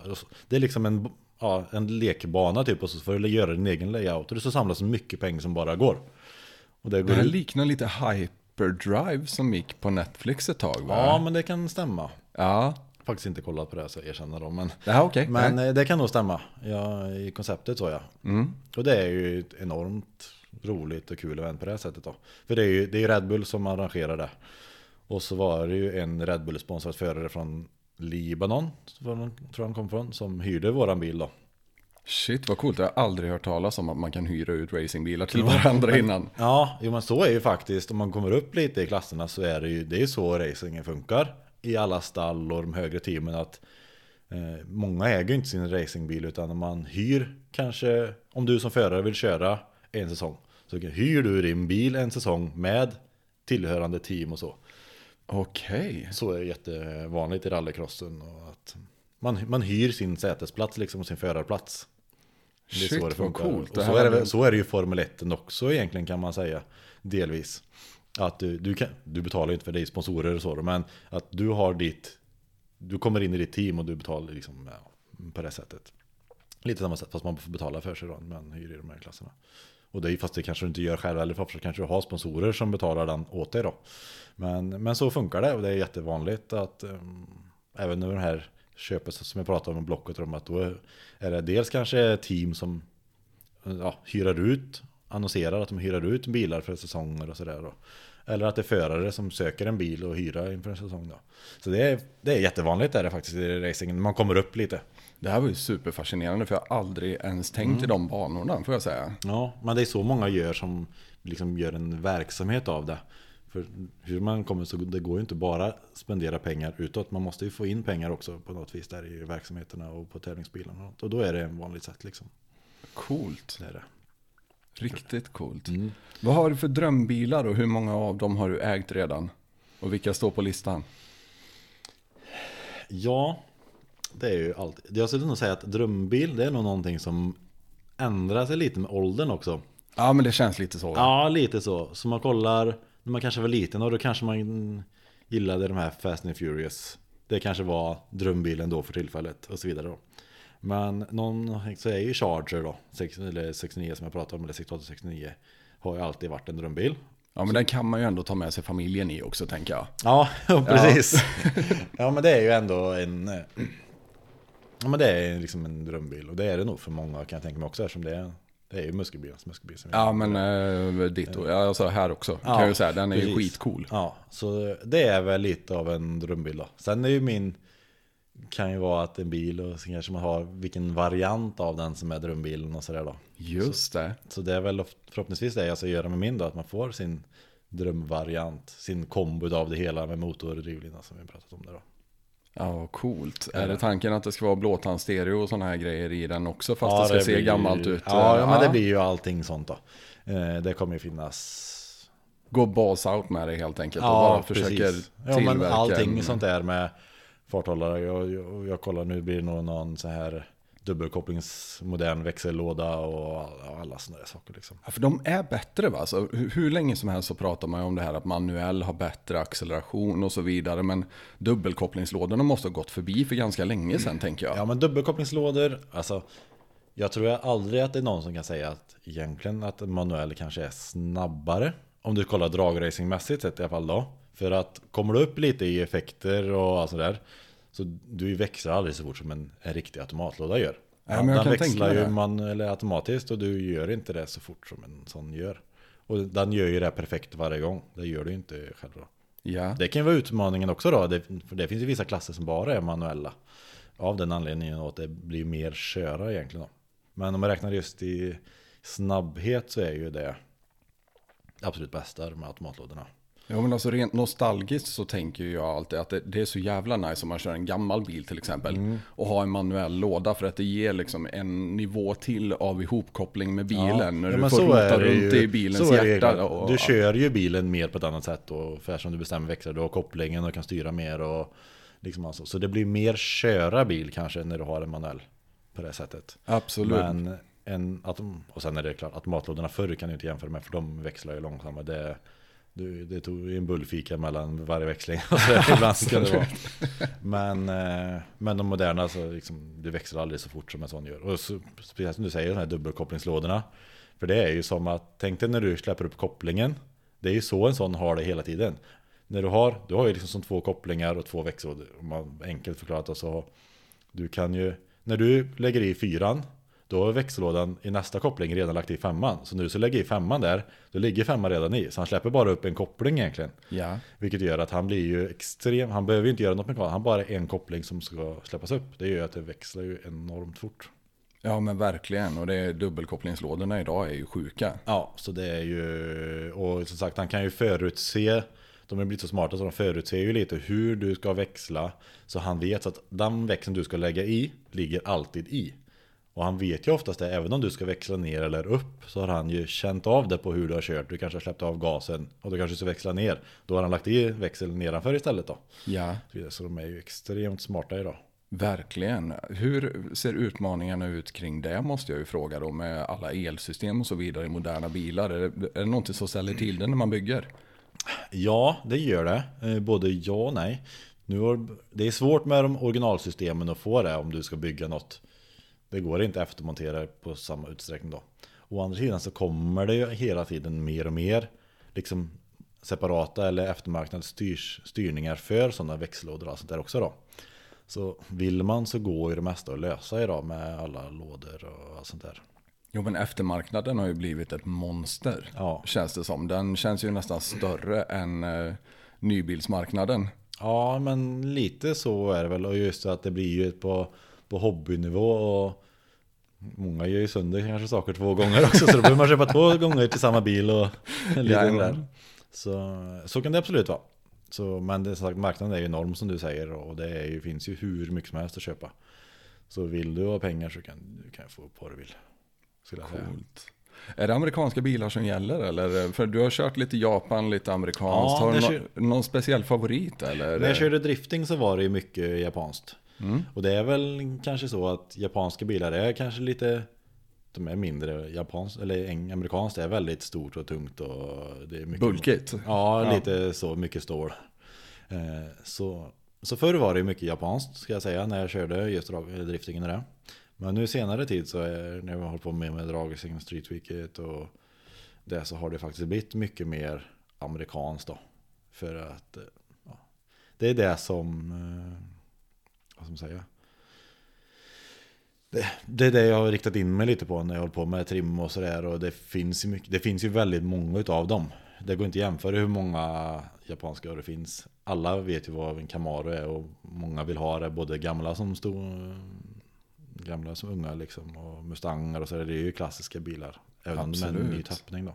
Och det finns väldigt mycket. Så det, det har blivit mer, det är nog mer populärt att trimma sånt idag kanske än det andra. Och därför har det blivit mer det automatiskt. Men jag kan tänka mig att eftermarknaden är större på den delen också. Sen känns det också som att europeiska bilar är så mycket mer raffinerade än vad Mm. amerikanska bilar är.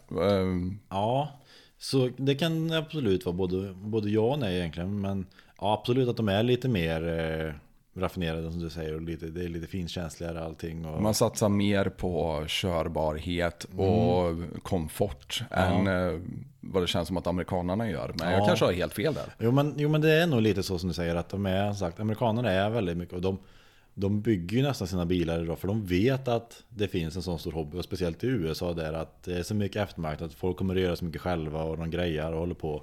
Det tänker man inte riktigt på det tänket kanske i Europa. Nej men det känns lite kulturellt det där också. Ja. För att i USA har man stora raka vägar och här i Europa har vi slingrande vägar Mm. runt allting. Så det känns som att bilbyggarna satsar på helt olika saker. Ja, jo men lite så kan det väl absolut vara. Och sen är det väl som sagt i Europa så är det många som gör mycket mer själva.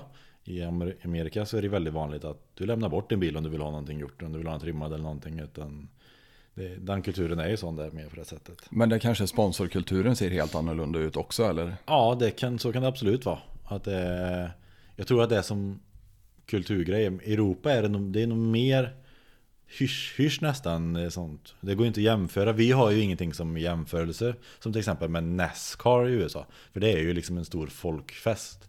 Vi har ju inte det i Europa på det sättet. Eller den, så. Jag vet inte om det har med vårt uppmärksamhetsspann att göra eller om det bara har blivit en sån kulturell grej. Men jag kan inte sitta och kolla på 400 varv av någon som kör vänsterkurvor. Det går liksom inte. Nej, jag har aldrig försökt heller. Men samtidigt så finns ju Nascar finns ju i vanlig racing också. Det är ju bara om du kör en säsong med, och de kör, jag vet inte alls hur det funkar om de kör 10 banor. Men de kör ju vanliga banor också i Nascar. Okej. Men det som är charmen med Nascar är väl att och bilarna sitter knappt ihop liksom. Det är mycket effekt, inga bromsar.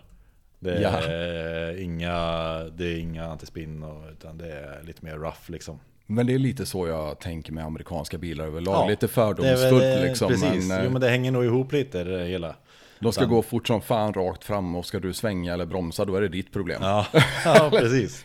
Ja men lite så kan det nog vara kanske. Sen måste man ju ge en liten app också för ursprungen på Nascar. Det är ju jäkligt coolt att de rullar som de gör idag och fortfarande faktiskt hyllar ursprunget som eh, hembrännarbilar. Ja precis, hembrännarbilar som körde ifrån polisen typ och sen började alla skulle trimma sina bilar och man trimmade dem för att köra ifrån polisen helt enkelt och sen när man väl hade gjort det då började de tävla mot varandra egentligen för att se vem som hade, vem som kunde köra ifrån polisen bäst och det är därifrån det härstammar allting med Nascar. det. Det är ju ett jäkligt roligt ursprung alltså. Det får Ja, man ju det, det är ju en, stor, det är en väldigt stor kulturgrej på det här sättet. Och rednexen som tailgatar i mitten på Ja, eh, arenan och så vidare. Jo men jag kan tänka mig att det är en jävla Exakt. folkfest alltså. Och men... att det är, jag tror att utan att ha varit med, men som jag har fått för mig och att det känns med att Nascaren det är mer folkfest för de bjuds in mer i depån och sådär. Så är det ju aldrig mer i racingen i Europa liksom. Ja men det skulle vara rally som kommer i närheten känns jo, det som. För det är också stämmer nog. folkfest. Ja, men sen blir det nog mer när det kommer upp på den nivån som det gör i de här racing, Formel 1 och de här. Det blir så mycket hysch det är så mycket hemlighet, alla ska vara snabbast, ingen vill dela någonting med någon annan och sådär. Sen finns det ju Absolut. givetvis i Nascaren också, men det känns inte lika utbrett på det här sättet utan att det känns mer familjärt på ja, så misstänker jag. Men det kanske är lite mer reglerat också Nascar. Nu gissar jag bara att alla bilar är gjorda för att vara extremt lika. Ja. I Formel 1 så letar man ju mer fördelar hela tiden. Mekaniska Ja, fördelar och Lite så är vet jag. Så det, det stämmer nog absolut. roligt. Har du några andra drömbilar? Ja, förutom den så har jag väl eh, ja, alltid, man, man får Det är ju en sån jättevanlig fråga I alla bilintervjuer så är ju alltid dröm, Drömbilen det är ju liksom standardfrågan Och jag har alltid sagt att jag skulle vilja äga en sån Lexus LFA någon gång Ah, det vet till och med jag vilken det är. Ja, men Ja. det kommer ju inte hända Hur många finns det i världen? Jag vet inte, det är inte många i alla fall Det var V12 i den va? Eller vad var det? V10 eller vad är det? V10 är det va? Ja, okej. är det. Eh, Och jag gillar liksom att det är den superbilen det är och den, det ursprunget han har och liksom sådär. Det är en jäkligt ball bil liksom. Men när vi pratar Lexus eller FA då måste jag ju fråga, vad tycker du om den nya Corvetten? Jag gillar den nya Corvetten faktiskt. Extremt mycket. Ja, för det känns som en sån här delare eh, på Ja, riktigt. Alltså jo, antingen så men, eh, älskar man den eller hatar den. Ja, jag tror är man en riktigt gammalt inbitet Corvette-fan då gillar man det nog. Man gillar inte tanken på den i att det är mittmotor och lite sådär. Att det försöker likna det här Ferrari-stuket lite mer då kanske. Absolut. Det jag kan köpa den grejen då, men jag tror som bil så är den nog extremt bra. Du får nog väldigt mycket för pengen om man köper en sån. Ja, men jag tänker rent prestandamässigt så måste ju den vara Ja. bättre. Ja, ja, det är de gamla, det är den ju garanterat. Och säkert bättre på att svänga också. Ja, det skulle ju inte förvåna mig, eller det måste den vara. Jag har inte kört den, men den måste vara bättre på alla sätt. Man kollar speslistor och sådär. Så nej, det har varit, eh, det har jag faktiskt försökt att kolla på. Det, så, en sån någon gång kanske det är inte är omöjligt att man köper. Bara för att få testa på och se lite. Får gärna ta med mig ut och köpa glass eller någonting för det Ja. händer alltså. För jag väntar Ja, fortfarande på att precis. få se en eh, in real life alltså. Ja, det rullar väl någon här i Skövdetrakten i alla fall. Det kanske gör det. Ja, någon svart vet jag det rullar här omkring. Ja, okej. Sett, man har sett några när har varit mästare och sådär. Så, men eh, nej. Måste jag ju fråga också, det finns ju en bil som har riktig jäkla ikonstatus och som jag verkligen eh, gillar också. Nissan GTR, vad tycker du? Mm. Jo men det är, det är också en väldigt snabb bil för pengen liksom. Och extremt väl, eh, välbalanserad. Det är ju en snabb bil. Vem som helst kan ju nästan sätta sig och köra snabbt i en sån bil. Ja. Eh, om det är så. Så det är en fruktansvärt bra lättkörd och snabb bil. Har du kört en? Eh, ja, det har jag faktiskt. Ja, okej. Jag har varit på väg att köpa. Det var nära att jag köpte en sån istället för GTR eller för Trackhawken också faktiskt. Ah, vad roligt. Ja, eh, lite så. Men det var mer att jag skulle åkt och kolla på en. Men ja, jag är ju kanske lite spontan om mig ibland. men, och då kunde inte han just då, eller ja, det, nej, snarare, jag kunde få komma och kolla på den. Men han kunde inte släppa iväg den då liksom.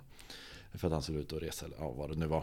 Och då kände jag inte för att åka fyra timmar och åka kolla på den, åka hem utan man väl har tittat på den. Då vill du ju ha den direkt liksom. Ja men det är klart, det är Ja. ungefär som att åka och kolla på en valp. Det kommer fan inte hända att du åker hem utan det. Nej, precis. Så nej, då, för då, då kunde jag inte få med mig den hem. Nej, då blev jag bitter. Nej, då skiter jag i det. Liksom. Så det var nära att det blev en istället för eh, faktiskt. Ja okej. Blev det. Så, men, och det är väl inte heller omöjligt att det blir någon gång i framtiden. Ja, men jag tycker konceptet är jäkligt eh, coolt och vad jag har fattat för så är den så överingenjörad så att de faktiskt förlorar pengar på varje, varje såld bil. Ja, jo men så kan det nog absolut vara. Och det är väl likadant som det är med Lexus LFA. Den förlorade de nog väldigt mycket pengar på med tanke på hur mycket, många gånger de gjorde om den och så vidare. Då. Ja men det kan Men det är ju vad de kallar, jag kommer knappt ihåg vad de kallar men de kallar väl det fantombil eller det är ju inte en bil som ska säljas för att de ska ha pengar utan det är ju en bil för att stärka varumärket i sig snällare då. Ja men det är någonstans mellan konceptbil och riktig bil. Ja liksom. precis, ja. Ja, men det den, liksom, den ska stärka ja, varumär- Lex- Lexus eller Nissan varumärket då som bil liksom. Och det gör den ju garanterat med absolut. allt vad det ger med sökningar och sånt där. Så, Ja men verkligen. så det är väl mer en sån bil. Tror jag absolut. Men sen, alltså, jag har förstått att den är ganska tung också, GTR. Ja, men det, jag kan inte siffrorna, men det är ju en stor tung bil alltså. Fyrhjulsdriften, växellåda, motor och allting. Det är ju mycket bil alltså. Så den väger ju, jag vet inte vad den väger, 18-1900 kanske? Ja men jag hade chansat där omkring någonstans ja, jag också. tror att det är något sånt där. Så det, det är ju en stor och tung bil.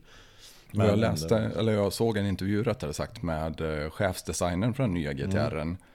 Och han hade tydligen haft någon sån här feberdröm någon gång. Där han drömde om att vikten skulle hjälpa till att pressa ner fästet i marken. Mm. När man ligger i kurvor och så vidare.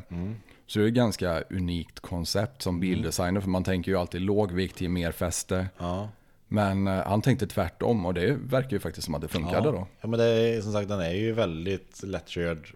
Det är kanske det som gör att den blir En lätt bil blir ju lätt, ofta mer lynnig att köra liksom att Där är varje rattutslag påverkar mer då Och som sagt sen har du så mycket hjälpsystem i dem idag och allting så Alla komponenter gör ju att den blir Så bra som den faktiskt är Absolut. Jag måste fråga lite också för att jag själv är ju involverad i kampsport. Eh, Lyssnarna borde bli ganska trötta på att höra det snart. För att det är så jävla många referenser till kampsport och så vidare. Men en av de charmiga delarna med kampsport är ju det underbara communityt som är runt omkring. Ja precis Så jag måste ju fråga lite, hur är motorsporten som subkultur och bilcommunityt i Sverige? Alltså det finns ju så sjukt många olika nivåer på det och inriktningar och så vidare. Ja. Men det, vi touchade ju lite på det när det gäller drifting eller om det gäller dragracing. Alltså Ja. det känns som att det är ett fint community ändå. Ja men det är som sagt Det är ju som vi nämnde Kommer man upp till en viss nivå där Som den här riktiga dyra racingen Då, då försvinner nog den gemenskapen. Men på den som vi håller oss liksom på i Sverige och det, det är ju extremt Familjärt allting. Alla hjälper alla. Det är ingen Som stänger något tält Liksom för att dölja någonting utan Står det någon och skruvar tre på natten Då kommer teamet bredvid och frågar om han behöver hjälp liksom. Ja men För fan vi, vad vi ska härligt. liksom Och behöver du låna någonting Ja, diverse delar eller någonting Så man hjälps åt fruktansvärt mycket Och det är nästan det man saknar mest nu när jag inte kör så mycket driftingar längre Man saknar ju den familjen och det kompisarna, gemenskapen när man var ute liksom. Det var ju inte bara på dagarna på racingen man saknade Man saknar ju kvällarna man umgås med grillar, käkar, tar en bärs Köter skit, festar och allt det där också Jo men jag tänkte det, för att när man är uppväxt här på Slätta så många har ju haft någons garage som social samlingspunkt Ja. liksom. Och jag själv har suttit i garage i timtal och har jättemånga härliga minnen från det liksom. Mm. Ja. Men det måste ju vara lite så fast på steroider eller? Ja, jo, men lite så är det faktiskt. Och det är, är det extremt bra gemenskap. Och även som dragracing som jag nämnde, det är ju lite sektaktigt där att där har verkligen alla varandras rygg och så vidare. Utan och hjälps åt med allting. Sen är det klart att det alltid undantag, men det är väldigt familjärt allting. Och jag, nej, man älskar ju den biten med det hela liksom. Det är fruktansvärt bra. Ja men det låter ju fantastiskt. Jag har kompisar som tävlar i enduro och sånt också. De, det är Ja. det de pratar om med. Att det är kvällarna som är roligast egentligen. Ja, det är samma sak. Det kan jag tänka mig att det är väldigt familjärt och sagt. Det är inget hysch med vad man gör och inte gör utan man delar tips och tricks och hur man gjorde där och ja, som när vi drifting, man delar hur man gjorde den kurvan. Vad körde du på för däcktryck och ja, vad har för däck och hur gjorde du där och hur har du ställt in din och man delar kunskap och liksom allt sådär. Man hjälper åt varandra både utanför och på banan och kanske på garaget och man kan ringa någon sent en kväll när man sitter och skruvar i garaget. Fan vad det du gjorde här och var köpte du de grejerna och eller sådär. Ja, shit Så vad det, roligt nej, det är alltså. fruktansvärt bra gemenskap och det blir ju som sagt det är det som gör det hela roligt också. Hade det inte varit det hade man nog inte hållit på så mycket med det som man gör idag. Ja men jag kan tänka mig det. Är fansen involverade i det här också eller? eh, För det känns lite som att fansen förmodligen är eh, gamla racers själva eller eh, har Ja. aspirationer på det eller liksom. Ja, lite så är det väl. Kommer man till driftingen där, driftingen är ändå ganska ny som sport eller motorsport i Sverige. Så den har ju inte den här gamla skaran. Det är ju en annan som kommer växa upp som kommer få vara den här gamla skaran som supporter i så fall.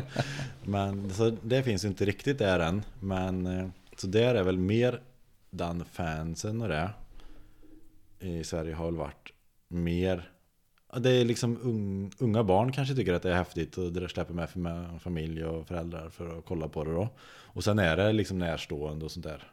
Eh, mycket svart. Och det, men det börjar bli bättre, att det blir mer fans och mer som tittar, desto mer tillgängligt det blir med livestreams och allt sånt där. Då. Jo men Fast and Furious måste ha gjort enormt mycket för den här scenen tänker jag. Ja, men det har den ju garanterat. Det hade, varit, det hade nästan varit intressant att se hur bilvärlden hade sett ut utan det. Det hade ju varit en helt annan bilvärld idag med allting kan jag säga. Jo men det har ju varit en sån enorm influens. Ja, det, ja, det har det ju verkligen. Man, man fattar nog inte hur mycket det faktiskt har påverkat. Nej men jag tänker det också, jag såg ju The Fast and the Furious 2, heter den Too Fast Too Furious eller vad Ja. hette den? Ja, Jag såg den på bio någon gång och jag tänkte fan det här är, det är början på en revolution. ja. Nej, det är extremt eh, populärt och med det tekniska de pratar om. eh, Det är lustgas hit och dit och turbos och allt vad det är. Och... Jo men innan det så visste ju folk inte ens att man kunde använda lustgas i bilar. Eller- Nej, lite så. Gemene man visste Nej, inte i alla fall. Utan det, är, det är först med Fast and Furious som du säger, som gemene man blev inblandad i det också lite mer då. Och inte bara var de som är på med det professionellt, utan att det blev eh, mer öppet för allmänheten kanske man säger. Lite mer mainstream. Men vi har nog dem att tacka för mycket tror Ja, jag, jag faktiskt. tror det faktiskt. Sen är det så att säga, vi pratar om det här med fans och det, att kommer man utomlands, när vi var i Riga till exempel. Där är det ju extremt, där är det ju väldigt mycket mer fans och det är mer som en gud eller racerförare om du håller på med sådana saker än vad du är i Sverige här då. Okej. Och där är det ju mer och även liksom alla, för det vet jag vi hade så här parader med tävlingsbilarna genom hela Riga på city och No det stod shit, folk vad på roligt. vägen och man samlas på torget och det var autografskrivningar och, och det var det ju för länge sedan liksom. Ja, men jag tänker, eh, det var faktiskt en fråga som jag hade också. att Det känns som att det här bilcommunityt blir mer och mer multinationellt. Eller vad ska man säga? Man samarbetar väldigt mycket över landsgränserna. Mm. Ja och, men så är det ju verkligen och speciellt när man är inom olika sporter och grenar, eller motorsporter och grenar så, så är det väl så.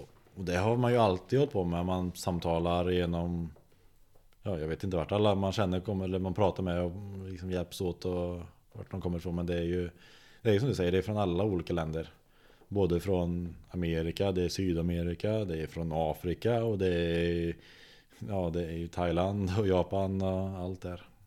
Ja, men det känns som man kan få ett, eh, få ett jäkligt fint nätverk inom sådana sporter i alla fall. För Ja, att men så är det ju helt klart. misstänker att skaran i Sverige som håller på inte är så stor då egentligen. Nej, eller?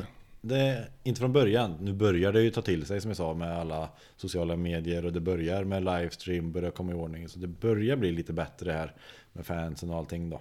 Men det är ju fortfarande ett problem som vi vet de har i Sverige att få betalande folk till driftingtävlingar för att faktiskt kunna anordna någonting och sådär. Finns det online-sändningar typ som pay-per-views eller någonting inom det här också eller? Ja, jo men det finns det. Eh, Och det börjar komma mer och mer nu. Men att det är lite sånt, det har faktiskt varit öppna livestreams och sånt där helt och hållet då. Att man kan gå in och det faktiskt förklarar det, kommentatorer och allt sånt där då. Så Ja, ja, men vad- det börjar komma faktiskt. Men som sagt, det kostar ju en slant allting det där då. Intäkterna ska ju in på någonting för de som driver det. Självklart. Och oftast är det ju allt sånt där sköts ju idag tyvärr nästan ideellt. Ja, okej. Så det är ju liksom, det är några eldsjälar som lägger hela sin fritid på att skapa något för och så får man typ inget tillbaka typ. Jag förstår. Så eh, man får hoppas att det kommer igång mer. Det är ju väldigt mer ute i, Eng- eller i Amerika, eller USA det. Där är det ju väldigt mer populärt, folk kanske betalar och det är mer en sån grej. Så. Men hoppas att det, det, det har blivit bättre här i Europa och Sverige så hoppas att det fortsätter att växa. Kul att höra, för det är ju ändå en eh, publiksport måste man ju säga. Ja men det är det ju helt och hållet. Det skulle ju inte vara Det skulle inte vara något utan publiken egentligen. Det är ju en liksom Det är ju en bedömningssport och det är med en publiksport egentligen då. Ja, Så det handlar ju om att involvera publiken väldigt mycket i det och försöka få med kommentatorer och speakers och allt sånt där. Och så verkligen försöka dra publiken. kul. Hur tränar man för det här? Alltså, om jag kollar lite på dansen som dina fötter gör i Blair Witch-videon i alla fall. Nu vet jag inte om det är stageat och du behöver absolut inte säga någonting om det skulle vara så. Men eh, det är ju lite rally-feeling, fötterna, du heel and toar, vilket jag har provat några gånger och det är sjukt jävla svårt. Ja, jo, men det, det är sånt man håller på med. Och, men jag ska inte säga att just den, man tränar lite reflexer. Det är liksom det man, man kanske tränar upp lite och man liksom försöker Reflexer får man behöva värma upp också. Det kan man behöva värma upp lite innan tävling och det ser man ju Formel 1-förare och sånt gör också när de värmer upp. Absolut, vilka psykfall för övrigt, alltså Formel 1-förare. Ja. Det, är, det är galenskap på en helt Ja, ny nivå. det är ju faktiskt det. Men samtidigt så förstår jag dem. För att det kan ju folk säga om vissa andra saker också. Man kör drifting och hur det som verkar. Även om det inte är på samma nivå då. Men att man växer ju in i det och då ser du det inte på samma sätt. Och det är nog det som är tanken. Och ska du kunna göra någonting bra så du får ju inte tänka kanske att det här är liksom extremt det jag gör nu. Att du ska ju vara bekväm med det du gör. Du, och lite sådär. Ja. Jag hörde någon säga någon gång, om du ska bli bäst på någonting så du ska, inte- då ska du inte behöva ge 100% Du ska kunna ligga på 80% men fortfarande vara lika bra som alla andra Då kommer du att bli bäst liksom. Då är det så. Då ger du inte igen, då är du bekväm med det du gör liksom Jag förstår tankesättet där. Mm. Coolt.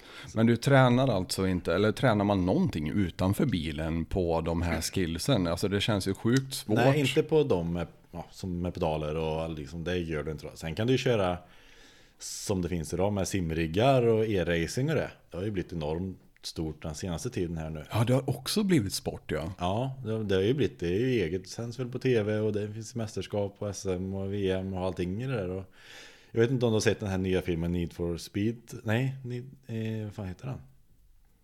Det kommer någon ny med... Jag kan nog säga nej i alla fall. Nej, jag men det kommer någon sån på att kolla med på race... filmer. Eh, eh, Academy, Gran Turismo är det ju. Ah, okej. Det sp- spelet. De, för de hade ju en sån liksom Academy. Där de hade liksom en tävling online. Och de, och de bästa där fick komma till en Academy, liksom en skola. Och köra No liksom shit. tävling. Och därifrån fick de sen, eh, vet det? Köra liksom riktig racing då. För ett riktigt team. Eh, och det är liksom men det är ju extremt verklighetstroget också, all racing idag onli- online och på e-sim och sånt. Så det är ju verkligen jättebra träning. Jag har kört Gran Turismo 7 en hel del och eh, galet frustrerande. Och påminner faktiskt en hel del om riktig bilkörning Ja, i det där att marginalerna är så jävla små. Nej men det är faktiskt väldigt, och det är jättebra träning idag, alla de där simracingen som finns. Så det, det är ju en jättestor träningssätt för många idag som kör. Ja men jag tänker med det för reaktionsförmåga och sådana här Ja. grejer. Och så att jag pratar ofta om det med mina MMA-elever också att jag vill att de gamar.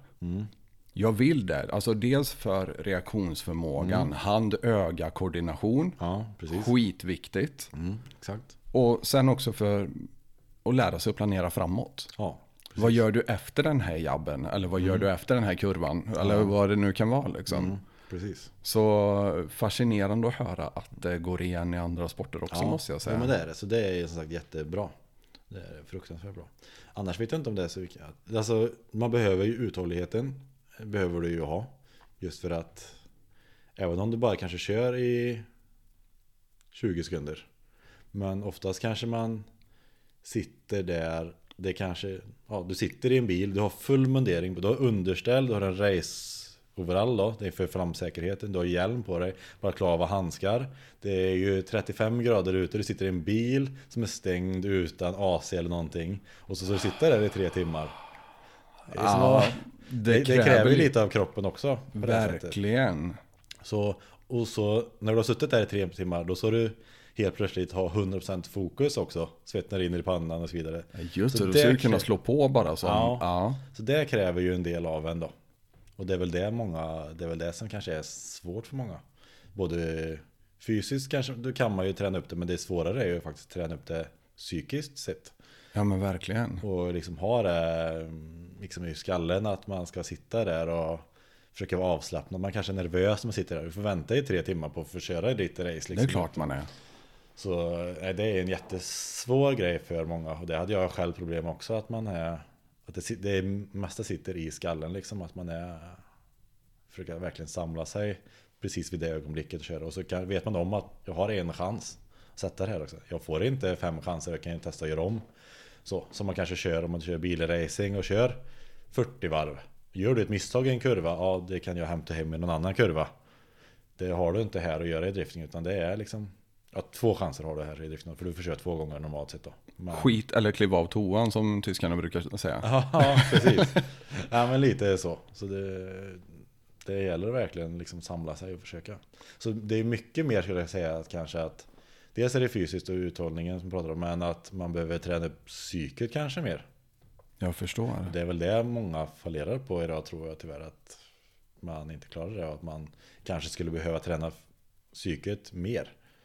Kanske, för det finns ju liksom, det har de ju från rätten som vi återgår till att det finns verkligen, de har ju psykologer som hjälper dem bara för detta. Ja, Liksom. Och det skulle man nog på annan nivå också om man vill ta så långt faktiskt använda sig utav det. För jag tror Ja. att det är fruktansvärt bra att ha den liksom med sig från början.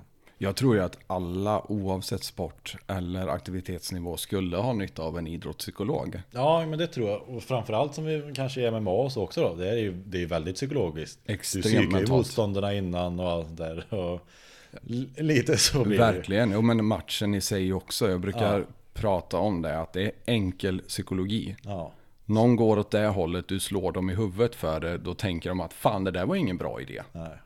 Så Nej, du påverkar precis. ju någon mentalt hela tiden genom matchen Exakt. också. Så jag tror att det, det hade nog varit i många sporter varit väldigt bra faktiskt. Ja, men jag tror på det också.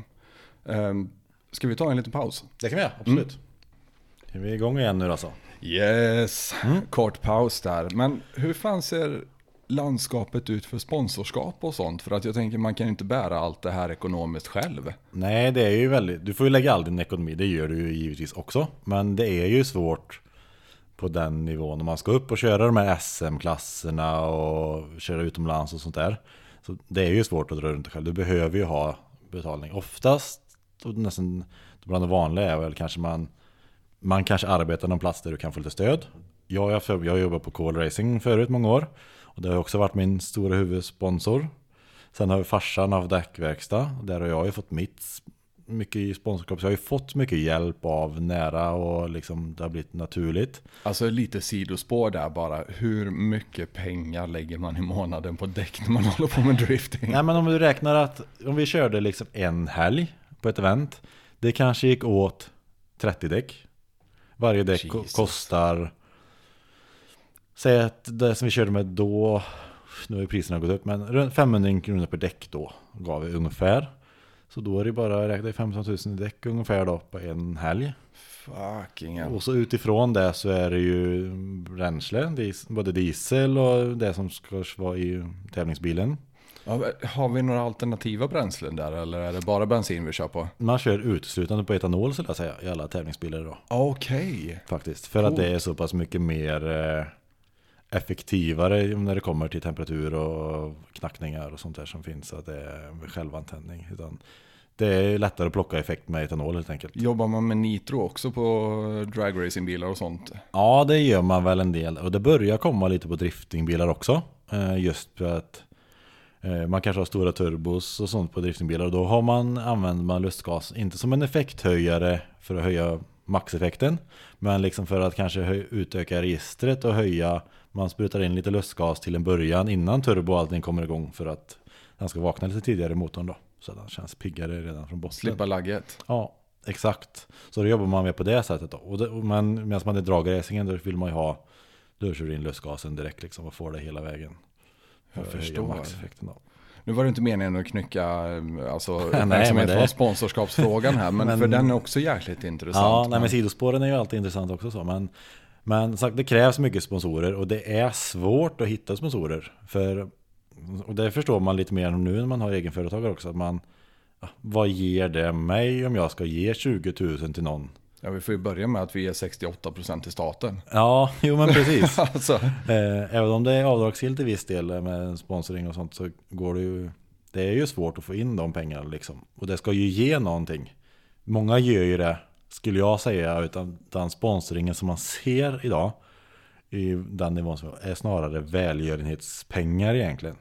Utan att de ger dig för att de, de tror på dig eller att de vill, vill hjälpa dig framåt. Kanske inte ger som en sponsring kanske man egentligen ska vara att det ger det varumärke som sponsrar dig att det ger dem någonting. Utan att eh, de gör det för att de tycker om din grej liksom. Och ja, då- men vilka sponsorer kan man tänkas ha då om man håller på med motorsport? Alltså, för jag tänker att det måste ju vara människor eller företag som är aktiva inom motor. Eller? Ja, men om man tänker som så, om du tänker inom välgörenhet, Eh, som, det, som det mer är som jag pratade om då, att i vissa fall att då kanske de mer vill sponsra en lokal förmåga. Att det är någon från stan som säger att det är kul att det är någon från stan som håller på och ska upp i den här sporten. Då vill man boosta det istället då.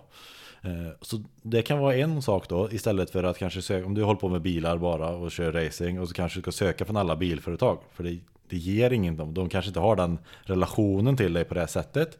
Det kan det vara bra att söka kanske som lokala företag då som ser att ja, nu är det en kille från Falköping som ska upp och håller på och försöker tävla. och Försöker, och då är det kul om lokala företagare stöttar det liksom. Jag tror att mer ska satsa på det än att försöka gå på de här stora företagen som Ja, ja men om du som, om jag som förare ringer och vill söka sponsring hos något Toyota eller någonting. Det är ju, det är bara att glömma liksom. De, de tjänar ju ingenting på det. De, Vem ringer man till till Ja. att börja med? nej men de har, de har ju ingen relation till mig överhuvudtaget. Och de kommer aldrig att, att få på det sättet. Så att man får nog leta i sin närhet mer än man tror kanske och lokala företag. Och kanske företag, även om de inte har någonting med bilsporten eller motorsporten något att göra överlag. Så är det personen de sponsrar och liksom individen på det här sättet. Det tror jag är en viktig aspekt. Man, många stirrar sig nog blint på att liksom leta bland bilföretag eller bilförsäljare och sånt. Men det är oftast svårt liksom. Ja, det kanske är bättre med lokala ICA-butiken än... eh, Jag tror faktiskt det. Att det är ett bra tips om man väl ska komma någon vart. Att börja där i alla fall. Sen när väl kommer du upp och kanske behöver köra riktigt stora, om du behöver 100 000 och då kanske du inte ska fråga ICA-butiken för det kommer de nog inte att ge dig. Men mer och lättare att satsa mindre och kanske jaga, beror på vad det är för sport givetvis, men för oss då kanske 5-10 000 här och var. Lite sådär, att det ger mer faktiskt. Ja, men jag förstår. Jag har en affärskontakt som eh, pratar om det här också för att hans son tävlade nämligen i gokart på ganska hög nivå. Ja, Och då var det ju bland annat att han skulle köra ett VM nere i Brasilien. Men jag tror de pratade om att man får vara beredd på att lägga en miljon, en och en halv ungefär på ett tävlingsår. ja. Jajamän. Och jag kan absolut tänka mig att alltså, siffrorna bara växer ju högre upp man Ja. går i bilklass. Ja, men så är det ju. Så är det ju absolut. Och det är, som sagt, det är ju extremt mycket pengar i det hela. Och många försöker kanske hitta, även om man har sponsorer, så försöker man hitta någon side business i det hela. Liksom att man kanske hyr ut bilen som vi var inne nämnde tidigare. Då, liksom. Att ta det som en sidoinkomst, då får du in pengar till din tävlande. Du kanske gör något annat. Idag har det blivit väldigt populärt att många säljer merch eller sådana där saker då, att det är som ett sidospår att tjäna pengar därigenom. Många kanske har, som det blir också då, YouTube-kanaler, försöker dra in lite pengar lite här och där, sociala medier och allting. För jag kan tänka mig det är lite svårt för oss att tjäna pengar på toppläse biltvättning eller? Ja men lite så jag tror att eh, det tåget har nog gått. Nu ser du jäkligt bra ut ändå och jag tycker mig hålla hyfsad form. Men det är inte många som vill betala för att jag ska Nej, tvätta deras jag bil ändå. t- tror att eh, då är det nog bättre åt andra hållet att hota folk med att vi tvättar bilen topless om du inte ger oss pengar i så fall. Det är nog någon bättre affärsidé i alla fall. Vi pratade en del om det här i första avsnittet faktiskt. Att fan börja hota folk att eh, nu får ni börja betala mig annars börjar jag använda era kläder. Ja, precis. Ja, ja, det kanske är ett sätt att gå men Nej men som sagt, jag tror att det är, för det var så jag jobbade lite med det. Jag hade åkeri som sponsrade med liksom tankkort eh, Som betalade diesel och bränsle Ja, Det är ju liksom underbart. guld och det är bra för dem, lätt och Ja, lätt för dem att göra med avdrag och allt sånt där. Det, det passar ju dem i nischen bra och allt sådär. Så man får tänka efter lite och hitta sådana delar och anpassa lite där. För man försöka jaga många bäckar små istället för att jaga de här stora som man kanske lätt vill göra då. Tyckte du själv att du hade lätt att hitta sponsorer? Nej. Nej. Det, det är det inte. Det är, liksom, det är inte lätt och det, det kanske inte ska vara lätt heller för då blir det liksom för enkelt. Och ska du leta som vi nämnde om då, att man ska leta bland företag vad, vad de faktiskt ska ge pengar till dig och vad de ska ge dem för och vad de får utbyte. Oftast behöver man komma med väldigt bra presentationer. Och det är också något som man jobbar med. Många team idag har ju liksom en anställd för sånt eller som bara sköter den biten, jagar sponsorer, sätter ihop ett upplägg och går på möten, pratar och så. Så det är ju ett heltidsjobb nästan bara det liksom. Att hålla Jag tänkte ju sagt det, biten. att det kräver ju nära på Ja. två eh, Ja, arbetstider ja, om man bara ska jaga sponsorer och dessutom hinna vara i garaget. Och, ja. Så det, det, är, det är väldigt mycket om man drar runt det här själv liksom. Som en annan gjort hela tiden. Så det, det tar lite tid allting. ja, men det kan jag det, tänka det är inte mig. bara som man tror. Nej, verkligen. Så många är ju liksom sånt kan vara att han tycker att Ja, man har det så roligt och är iväg på event och körning och det är så lyxigt och, men Ja, man ser inte Det är lite bakom. slit bakom allting i hela Man har ju det mindsetet hela tiden man tänker på hur man ska gå vidare, saker man ska få ihop någonting Nu ska vi köra en tävling, det är kanske något som har gått sönder Jag ska få ihop pengar till det, jag ska söka där Hitta, ja Det är Ja, mycket visst. runt omkring hela tiden som man inte ser Det kan jag tänka mig och det är som sagt, eh, får, får man fråga hur mycket en tävlingssäsong kan kosta? Nej men jag tror att som är driftingen på den nivån idag att man får nog räkna kanske 300-400 000 liksom. Ja, det är så pass. Det får man nog räkna på idag. Ja, plus bil då. Ja, precis. Plus bil då. Och sen vet du inte vad som händer. Du kanske åker på motorras. Det händer ju. Kanske åker på två motorras. Du kanske åker på tre motorras. Och då är det 50-60 000 varje gång eller ja, vad landar vi det på? räcker det nog så. Det Och en så- 100 timmar i garaget. Ja, precis. så, nej, så det är mycket bakom allting som man inte ser liksom. Ja men det är ju lätt att tappa bort sig i det här för Ja. motorsport ser så glamoröst ut från Ja. utsidan. Det gör ju Men- det för fansen som ser det på, när du ser på banan. De ser dig när du kör liksom. Det är det de ser. Men de ser inte de tusen timmarna bakom och Nej. de 400 000 som du har lagt det här året. Nej, precis. Nu är det väl, för sig, nu i senaste tiden med sociala medier så är det många som man kan bli bra på att man får följa även i vardagen när de ser och sådär. Men du ser ju absolut inte allting ändå. Och så Nej, tänker man att det här förstår. med sociala medier är något, att man ska hålla på och lägga ut. Bara det tar en evighet att Det hålla är ju på med också det. ett jobb. Ja, så det är liksom, som ska du köra någonting, du får ju ha sju heltidsjobb. Absolut. Utöver ditt vanliga heltidsjobb för att försöka dra runt det här. Men det är någonting som du gjorde ganska länge ändå och drog runt.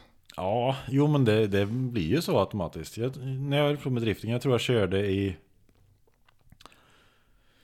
8-9 år eller någonting tror jag. Och Jesus. kanske 7 år på liksom hög nivå och SM-nivå och runt om i Europa.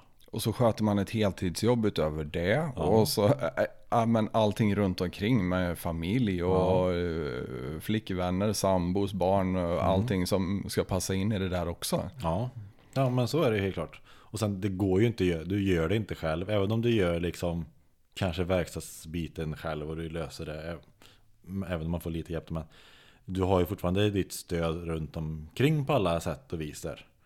du gör det inte Ja, okej om du kanske är helt själv då, att du har ingen som bryr sig. Men, men sagt, du, har ju, du måste ha ditt stöd från en sambo, partner eller det är familj, mamma, pappa, mormor, morfar, liksom allt, kompisar. Det har fakt- faktiskt varit en lite springande punkt i podden hittills och jag är väldigt nyfiken på hur det ser ut. Men jag tänkte att vi kommer lite Mm. dit senare för att jag kom på ett annat sidospår här. Alltså, Mhm.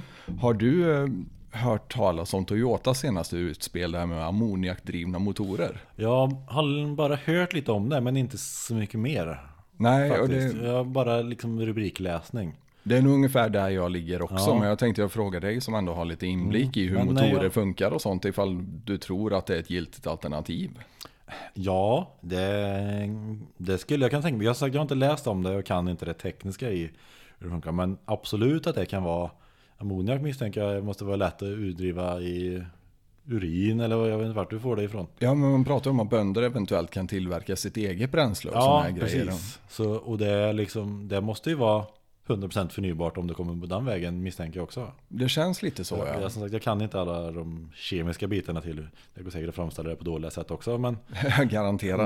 men eh, det känns absolut som ett alternativ. För jag har faktiskt svårt att tro med det här elbilen att det är ett full, fullgodtagbart komplement till liksom de bensindrivna dieseldrivna bilar vi har idag.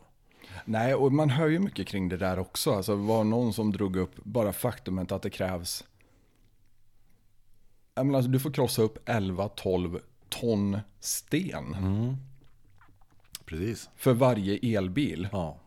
Och det är inte elmaskiner som gör det. Och det är inga eldumpers som fraktar bort alla, all den här stenen. Precis. Och det är bara en enda komponent. Sen har du alltså, folk som måste gräva ut kobolt eller vad det nu är ur gruvorna i Kongo också. Man går runt med barnen på ryggen och gräver ut det med händerna. Det finns så många kontroversiella delar av Ja. framställandet av en elbil. Precis. Ja men så är det. Och det är ju en svår eh, ekvation att reda ut. För det är många aspekter att ta hänsyn till. Dels har du framställningen av elbilen då. Sen kan man å andra sidan gå för att det är ju ingen service, det blir inga oljebyten. Ja men det är sant. Absolut. Och det blir... Men sen kommer du å andra sidan, vad händer med batteri? För batterier är ju ingen evighetsvara då. Det är Nej, verkligen inte. En 740 på sin bensin, han går ju i alla evigheter med relativt få reservdelar och lite sådär. Men en elbilsbatteri har ju inte den riktigt kapaciteten. än. Det får bytas ut med jämna mellanrum. Dels är det en dyr kostnad som man kanske inte vill ta som privatperson då när det kostar 200 000 att byta batteri i sin elbil liksom. Och sen vart det ska avfallet ska göra av och allt sånt där. Ja men det blir ju en helt annan eh, problemdefinition runt omkring allt det här. precis. Och det här med, med, med bränder i batterierna har ju blivit, för det har ju varit väldigt, eller i motorsporten har det ju varit ett problem. Det var ju någon som försökte vara innovativ och köra elbil i drifting vet jag i USA. I Ja. deras Formula D-serien där. Eh, varav på ett event så fattade ja, bilen eld då. Och det var ju ingen som kunde släcka detta. Och däribland så blev elbilar bannade helt plötsligt i någonting som ska vara uppkommande. Jo men det är klart, de pratade ju om det i The Grand Tour också. Jag vet inte om du har sett det avsnittet när Ja. Hammond kör av med Ja. Ri- Rimac ska det väl uttalas egentligen. Ja. Har jag för mig i och med att den kommer från Kroatien. Ja, men fan det brann väl i fem dagar? Ja, precis. Jag tror det var något sånt. Det var länge i alla fall. För varje cell, vad man kallar det, tände eld på varandra vart eftersom liksom. Så det, nej, det är väldigt svårt att... Och jag vet ju vissa i Tyskland, så är de har- om de ska släcka en sån brand så är det enda är att de, fyll, de tar dit en container full med vatten och sänker ner bilen i. Liksom när den ligger och Oh, brinner och glöder. Det är, det är typ det enda att få släckt på det. Ja det är besvärligt det där alltså. Ja, det är ju ett litet bekymmer. Så man har många saker innan det liksom kan bli bra. Så jag, därför har jag svårt att se att det kan bli liksom fullskaligt egentligen då. Och, och sen är det liksom laddningskapaciteten då. Elnätet Ja. är ju dåligt som det är. Eller det är Jo, men det är ju belastat som det är, belastat känns det som det är då, ja. ja. Så det är ju som sagt det är mycket aspekter att ta hänsyn till där. Sen tror jag absolut att det är ett jättebra komplement i storstäder, sådana här små elbilar. Självklart. Och lite sådär. Men eh, om man tar det klassiska exemplet så kanske det inte är helt ultimat om man bor i hjärtat av Norrland. Nej, precis. Och har 25 mil till affären eller vad fan det nu Nej, kan men vara. Precis, då funkar det ju liksom inte riktigt på samma sätt. Och sagt, det ändras ju väldigt mycket räckvidd med temperaturer och allt sådär. Och är det 40 minus så är det inte säkert att du kan ladda överhuvudtaget. Nej, precis. Så nej, det inte med den batteritekniken och som det ser ut idag så har jag svårt att tro det.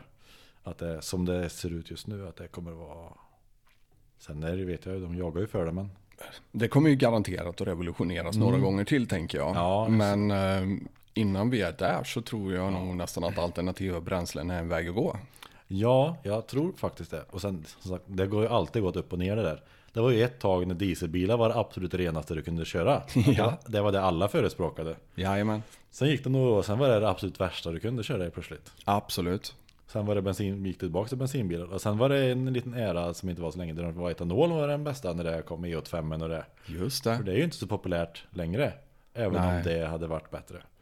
Ja men det drar ner serviceintervallet ganska bra också. va? För jag Ja. har för mig att etanol inte smörjer lika bra som... Det smörjer eh, inte lika bra, men det går ju liksom med additiv att få till det liksom någorlunda bra. Det funkar ju i våra tävlingsbilar och det finns ju bilar där det funkar bra. Sen drar det ju lite mer givetvis då, men det är ju förnybart ändå då, och allt sådär. Så, men nej, det finns ju fördelar och nackdelar med allt det. Men, Absolut. så det, nej, det finns många alternativa bränslen och allt det där. Och man får väl se. Men jag tror att om man ser till vad den utvecklingen för batterierna kostar. Tänk om du hade kunnat lägga det på, på det som finns egentligen och utveckla förbränningsmotorn och det. Så är det ju du hade nog kunnat kommit ganska långt på den biten med förnybara bränslen och förbränningsmotorns effektivitet och allt det också. Med den summan pengar men Jo men det känns som det borde ha gett effekt. Ja, för tanke på egentligen hur ineffektiv en förbränningsmotor är. är så. Absolut. Så det var, jag tror att det, utav den energin som finns i mm, bensin eller diesel. Jag, tror, jag kommer inte ihåg exakta siffror. Men det är ju typ så här 15% som används till att faktiskt driva bilen framåt. Jag tänkte sagt det, det kan inte vara mer än 10-20% Nej, som det går ligger ner i backen. någonstans där. För mycket går ju åt i, i värme som bara... Ja, värme är ju det stora. För värmen går ju bara åt och det går åt till att kylas bort. För att det, ja, explosionen skapar värme i motorn och så lägger du ännu mer energi på att försöka kyla ner den värmen som blir. Så sagt, värme är ju det som går åt allting nästan. Ja visst. Så det, nej, det finns nog... Det känns konstigt att man inte har kunnat komma längre och hittat något. Jo men verkligen. Och särskilt med tanke på då att elbilar var väl bland de första egentligen bilarna. Jag vet att eh, Ferdinand Porsche byggde någon elbil Mm. 1902 redan. Ja, men det finns ju några sådana här gamla... Vet jag det men...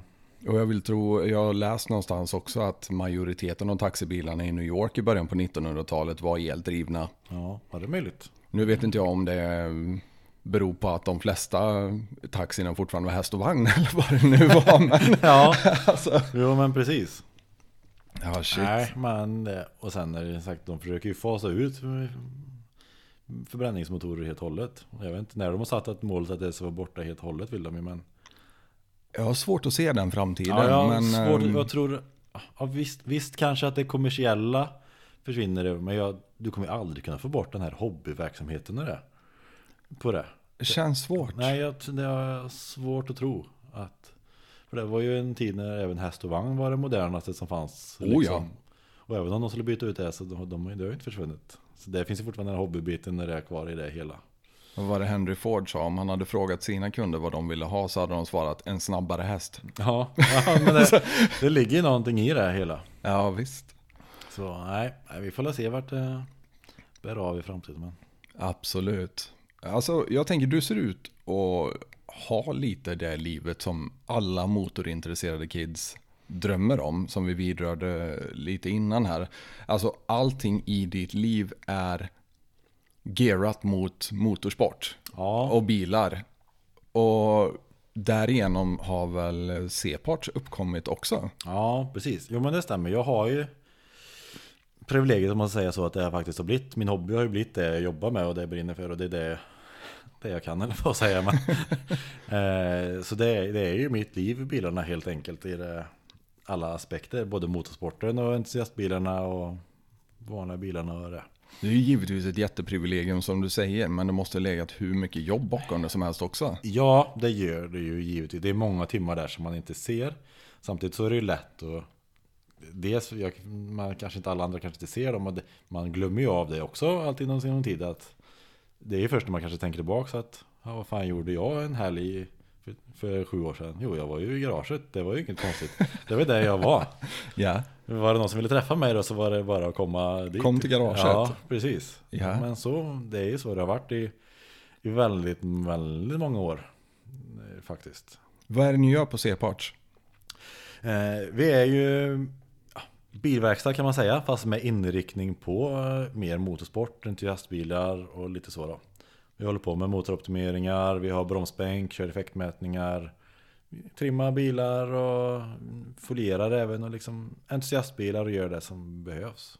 Shit vad roligt ändå. Alltså, för jag, jag har ju gått och tänkt det här när min eh, ADHD-hjärna har kickat in. Alltså, var fan finns det inga verkstäder som verkligen inriktar sig på att modifiera entusiastbilar till exempel? Eller, eh, Men eh, då finns det ju. Ja, jo, men det gör det absolut. Och det finns fler om man letar också. Men det är kanske det är svårt att hitta dem vart man ska leta. Och det finns väl kanske inte just här omkring så. Men, eh, jo, men det är det jag håller på med på heltid liksom nu. Och allt vad det är. Men mycket är inriktat. Den biten jag gör är mycket inriktat till mjukvaror och liksom motoroptimeringar. Och tuna en motor till att få det lite så då. Sen har jag eh, ett par, eller vi är ju två stycken till i verkstaden. Det är ju tre stycken i verkstaden då. Eh, Nick, en kollega och sen är det farsan som är med, som har bedrivit bilverkstad. Han sköter mer den liksom, det gamla mekandet. Ja, okej. Medan Nick han håller på och grejer med ja, foliering och håller på med motor och lär sig allt det här till och trimmar och monterar turbos, grejer, avgas, ja. Vad det kan vara liksom, hjälper till med den biten och avlastar mig på det vi håller på då. Fan vad härligt det låter ändå. Alltså, det låter som att ni är ett jäkligt tajt team om du har farsan och en kompis som jobbar hos dig mer eller mindre. Eller? Ja, men, jo, men det blir ju så. Och sen är det, men det är lite verkstad även. Jag kände faktiskt inte Nick när han började hos oss. Men det har ju blivit en kompis. Och det, det måste det ju bli när man jobbar så tajt och nära in på varandra. Liksom, att man måste komma överens väldigt bra. Ja, men det är många timmar per dag också misstänker jag. Ja, jo men det blir det ju helt klart. Det blir väldigt många timmar man spenderar både i garage och sen även där man inte är i verkstaden eller i garaget så är man ju i man kanske sitter online och svarar på mail, man tittar på telefonen, det är mail, sociala medier vi håller på med och Och sen håller man på att fundera på det senaste bygget, hur man ska lösa det här. Ja, precis. Man, man ska kanske räkna på lite priser och man klurar ut lite lösningar och försöka hinna med. Och, nej, det är mycket alltså, men det är ju sagt, det är ju det är ju jätteprivilegiet att få jobba med det man tycker om och det som är min hobby. I- Så Absolut. är det ju absolut. Och sen tror jag inte att eh, Som sagt, jag start, C-parts Att jag startade det var egentligen en slump från början. För det var jag, jag så man har lite damp, svårt att sova om nätterna ibland Så satt jag en natt och bara, nej nu går Ja, då blev det så Det kunde Ja. registrera firman och sen Sen hade jag ju det vid sidan om min vanliga jobb liksom i många år Och bara gjorde lite små saker för det var När man håller på med driftingen överlag så det är någon som kanske vill ha hjälp någonting hit och dit och ja Man försöker hjälpas åt och Sen är det även smidigt när man hade sponsorer och kunna fakturera någonting faktiskt då Istället för att de ska kunna ge pengar bara rakt upp ner så behöver de ju ja, Kunna få fakturerade typ då Ja, men självklart. hade jag rätt till lite så då. Men sen efter ett tag så kände jag att nej. Då kände jag att jag håller inte på lika mycket med driftingen när jag vill liksom komma någonstans. Så jag började få lite mer och hade lite planer på vad jag skulle göra. Så jag sa upp mig rakt upp och ner och satt, skaffade nya lokaler och satsade helhjärtat på det då. Fan vad roligt. Alltså berätta mer. Vad, vad stötte du på för problem i början? Det, det allra största första problemet man har är väl det, det är inte lätt att få någonting att gå runt. Du ska få kunder och allt du ska synas och folk ska veta om dig och men fanns kundbasen redan innan? Kände du att du hade jobbat upp kontaktnätet så väl så att när du väl startade så började folk vända sig till dig? Eller? Ja, men det tror jag nog. Och det har jag ju nog haft en väldigt stor fördel av. Jag tror det hade varit svårt bara rakt upp och ner att starta upp en sån här sån firma egentligen då. Nu hade man ändå haft på med drifting, man hade gjort sitt, och racing där, man hade gjort sitt namn. Folk vet inte vad man hade gjort, vad man är och liksom allt det där. Det underlättar ju betydligt mycket då att starta ja, en firma. Det är likadant som att Björn Borg säger kalsonger liksom. Det hade inte varit så populärt om Åke från Ica här började sälja kalsonger helt plötsligt. Det är ju ingen som hade köpt dem. Man hade ju köpt dem för att det är Björn Borg. Ja, Likadant så vill man ju Om du låta, lämna din bil och laga någon Du hade ju kanske hellre lämnat den till Schumachers verkstad Än någon annan som du inte har någon aning om Ja, Bara för att man vet, känner till det och har den relationen på det sättet då Så det har ju gett mig en enorm fördel liksom Det är klart att jag har Jag hade nog inte kunnat göra det utan det Nej, har det varit svårt att få kunder annars? Både ja och nej. Som sagt, jag har ju haft lite gratis tack vare det, att man känner till den. Och sen får man ju hålla på med sociala medier lite och det. Och det, tar ju, det går ju inte på en gång heller. Utan den bästa reklamen är ju mun mot mun metoden, liksom att folk pratar och sådär. Och allt jag eftersom man har med. mer kunder så ökar det ju allt eftersom. Så det är Mm. ju egentligen först det senaste året nu som det har börjat ordentligt liksom att utan kanske marknadsföring att det kommer kunder för att de har, har bra män och de vill komma och det leder till någonting på det sättet. Så det är ju skönt att man liksom kommit dit på den nivå- nivån. Får ni tacka nej till kunder också nu eller är det eh, kanske inte riktigt är där än? Nej, det beror väl på. Eh, Man kanske kan schemalägga på ett annat sätt Ja, också. lite så. Och sen absolut, jag tackar kanske nej till vissa jobb som jag känner att jag... Ja, dels kanske det är liksom, man fick jobba jättemycket för lite pengar. Som det kan vara mycket med bilar i den branschen. Så, då vet man att de jobben tackar vi nej till. För de, det är inte så inkomstbringande. Det är det absolut inte. Men eh, nej, så lite sånt blir det ju absolut då. Förstår. Sen kan det vara att man tackar ja till jobb som är sådana för att ja, man vet att de kanske ger marknadsföring istället då. Eller att det är åt en, om det nu kan vara någon känd person eller något sånt där. Och, ja, det, det kan ge mer åt andra hållet eller vice versa. Och det kan ge mer jobb på sidospår och allt vad det kan vara då. Så det, man får ju tänka lite fram och tillbaka sådär. Men som det tar tid att bygga upp någonting. Så, Självklart. så är det ju helt enkelt. Jag tror att jag tror nu i mars är det tioårsjubileum sedan jag startade firman första gången. Åh Som jäklar. enskild då. Men, eh, och sen är det ju för två år sedan nu då startade jag ju aktiebolaget då. Okej. Enskild firma först och aktiebolaget nu då för två år sedan då. Men som sagt för tioårsjubileum är det ju liksom börja allting. Säljer ni någonting också eller är det bara en ren Ja. verkstad? Eh, Vi har webbshop också. Mm. Och liksom som ett litet, dels har det varit ett bra sätt för folk att kunna gå in och hitta en. Och sen tycker jag när man säljer delar i verkstaden och vill kunna montera. Då är det lätt att kunna ha dem i en webbshop tycker jag. För då kan jag gå in, gå in och kolla priset. Det här kostar den delen. Och vi, om vi monterar och så vidare. Så det, det är lätt med prissättning. Lätt för kunder själv att kunna gå in och hitta. Och det finns ju många, Sverige är ju ett sånt land där många gör mycket själv. Och då kan de se att, som sagt, det vi har i webbshoppen det är sånt som vi själva använder och installerar. Vi tar inte hem massa saker bara för säljandets skull utan det vi har hemma det är sånt vi installerar och sånt vi använder oss av. Och Det, där är liksom, jättestort också med förtroendet bakom. Ja, och jag, liksom, den produkten jag lämnar kan jag ge 100% service på. För jag vet exakt hur vi installerar den, hur det funkar, hur som inte funkar och så vidare. Och det är det jag vill ha i den webbshoppen just och firmat. Att man ger den supporten. För det betyder liksom mer för mig än att hålla lägre priser och allt sånt där. Eh, Utan det är det viktiga för mig. Jag förstår. Att man levererar ett värde istället. Ja, lite så. Så vi har aldrig kört några sådana här Black Friday-kampanjer och sånt där. Vi har aldrig kört något sånt utan vi levererar vad vi kan hela tiden, det bästa möjliga och ger den bästa möjliga supporten vi kan. Och det är det vad jag kunde få liksom. Men ni håller på med vanliga entusiastbilar och sånt också? Eller är det bara racingbilar? Eller? Nej men det är vanliga entusiastbilar, liksom gatubilar också. Hur ser uppdelningen ut ungefär? Ja, eh, det går lite i vågor och sådär. Eh, på vintern så ska jag väl säga att då är det mer Då är det inte så mycket entusiastbilar, då är det mer liksom säljande och sånt för då grejer många själv. Och kanske gör lite planeringar och sådär inför vår och sådär. Men eh, överlag skulle jag väl säga att det kanske är 50-50 utav entusiastbilar och racingbilar då. Någonstans där. Jag tänker, vi touchade på det lite att du har anställda och sånt. Men det låter ju som det är sjukt mycket jobb. Så du kan ju inte möjligtvis dra runt det här själv. Nej, nej det gör vi inte. Det är ju som sagt, vi är tre, tre i verkstaden då. Eh, sen har jag ju sambo sköter, sköter all ekonomi eller bokföring och sånt. Bara för det är ju liksom, jag orkar inte med den huvudvärken. Jag, Så skönt att slippa. ja, jag, jag har svårt för det, jag har svårt att fokusera och så jag behöver göra de praktiska bitarna och, och det man kan liksom. Och sen har man ju stöd runt omkring. Morfar är vaktmästare och åker till tippen ibland och hämtar grejer och löser den biten när det behövs. Och, nej, så det, det, det går ju inte själv allting givetvis.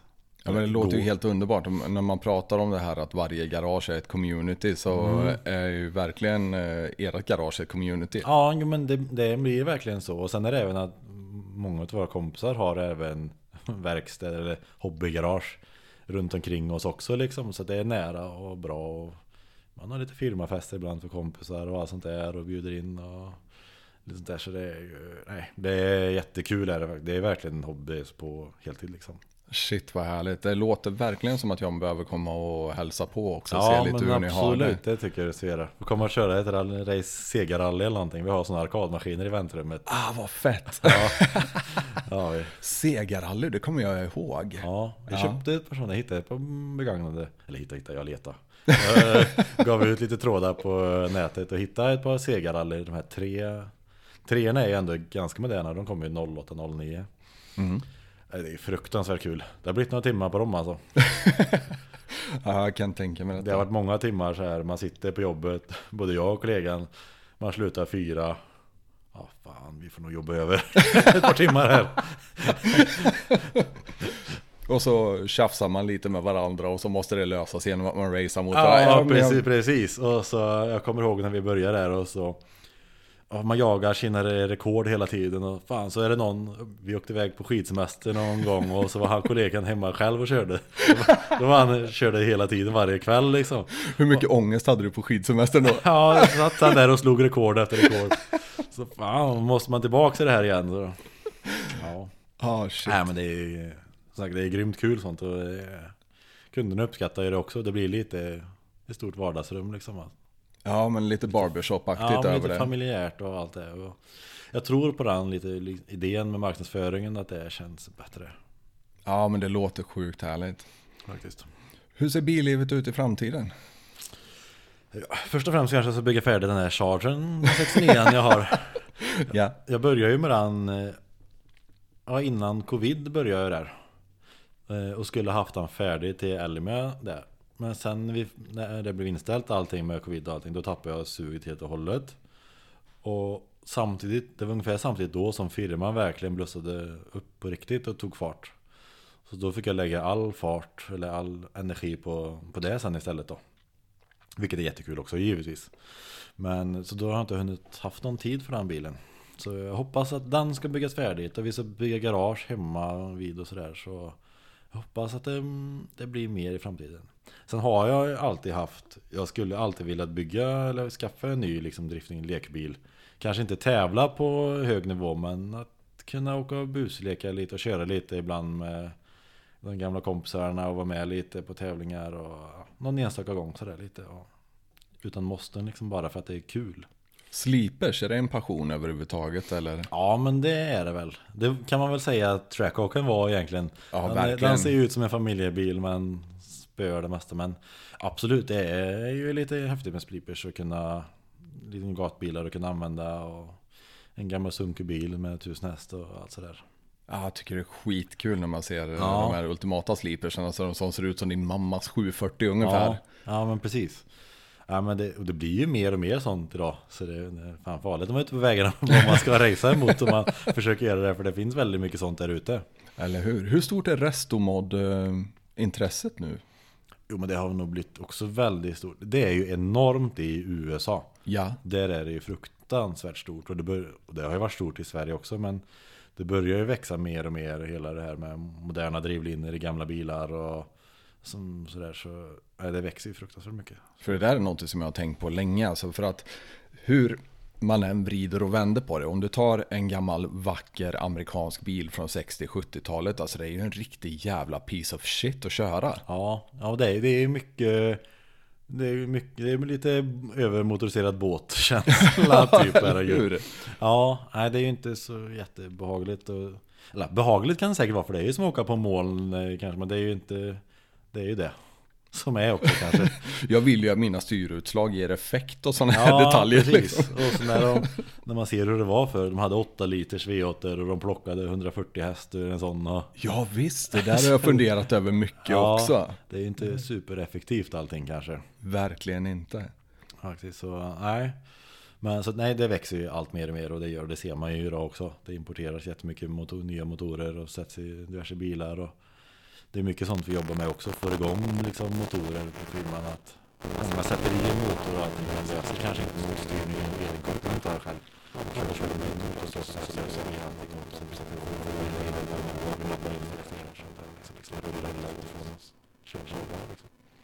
Det är väldigt fantastiskt. Det är ju röda röster som man hör och och och i Sveriges också. Ja, ja. Men det där tycker jag är hela ledningen och mest intressanta torsdagen de sista åren i alla fall. Ja, ja, absolut.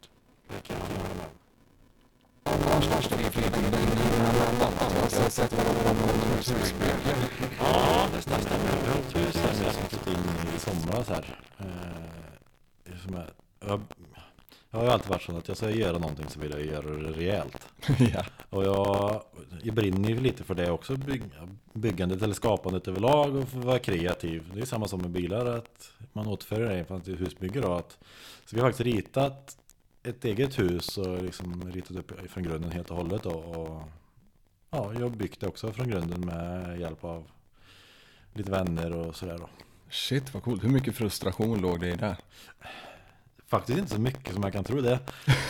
Man kollar ju jag, ju- jag har kollat väldigt mycket, man kollar ju på alla de här programmen, det är ju Grand Design och allt vad de här och Top, Gear, säger man det är det inte, men husdrömmar och allt vad det kan vara. Ja. Jag gillar ju att nörda in mig i sånt och liksom kolla och få inspiration, idéer och se hur andra har gjort och se hur andra har gjort och så man vet hur man Ja, inte ska göra kanske och så vidare. Det höll på att gå åt helvete för mig efter jag hade kollat på cowboykåken på SVT liksom. Ja, nej så det har varit väldigt mycket och det kanske både på gott och ont att man flyter iväg mycket och. Det spånar iväg väldigt mycket med idéer och sådär men Nej men det är skitnöjd nu när vi byggt huset. Vi har fått det precis som vi vill och det är väl Ja, ett väldigt bra vackert hus liksom. Fan vad härligt att få bo i sin vision. Ja, men lite så att man har skapat det själv. Och jag har under byggandets gång kunnat se lite vad jag vill lägga till lite saker och ja, man ser vad man vill utveckla som man inte kanske ser när man bara tittar på papper eller sådär också då. Man har haft lite det från bilbyggandet. För bilbyggandet är det väldigt mycket detaljer. Varje funktion eller grej ska ju liksom ha en funktion. Du ska utnyttja utrymmet maximalt. Och diverse då. Och det har man ju verkligen tagit igen i husbygget nu då att man ser. Det säger ju många som kommer att man ser att varje detalj är liksom, det är mycket arbete bakom varje detalj och det är, något, det är tänk med varje sak då. Jag älskar det där för att jag har alltid eh, Jag har alltid varit på den sidan om vi pratar bilar till exempel. På en Porsche så finns det ingenting som inte har någon funktion. Nej, det är Överhuvudtaget. så.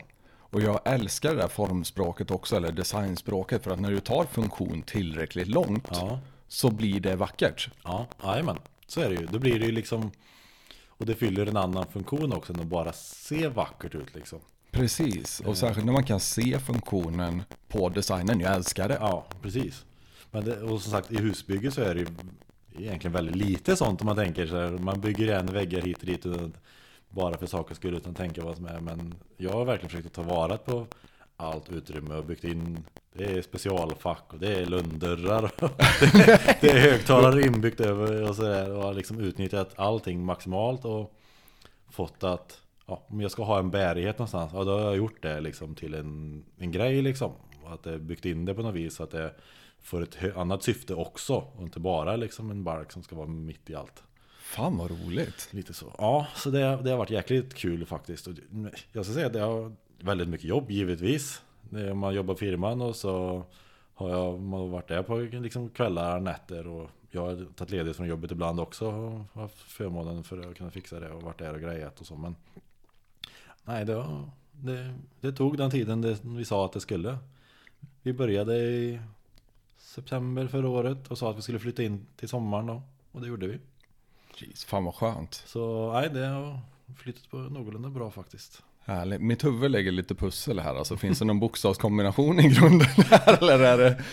Inget på papper i alla fall. Nej okej, för det jag tänker finns- vart fan kommer den där inneboende Det finns det säkert ifrån? någonting där inne som Både att man har svårt att släppa någonting och man, Gör man någonting så vill jag alltid göra det perfektion Och jag har alltid haft svårt att Fokusera på många olika saker samtidigt liksom Att man Jag gör en sak fullt ut Innan jag gör något annat då Ja men det är skithärligt att höra.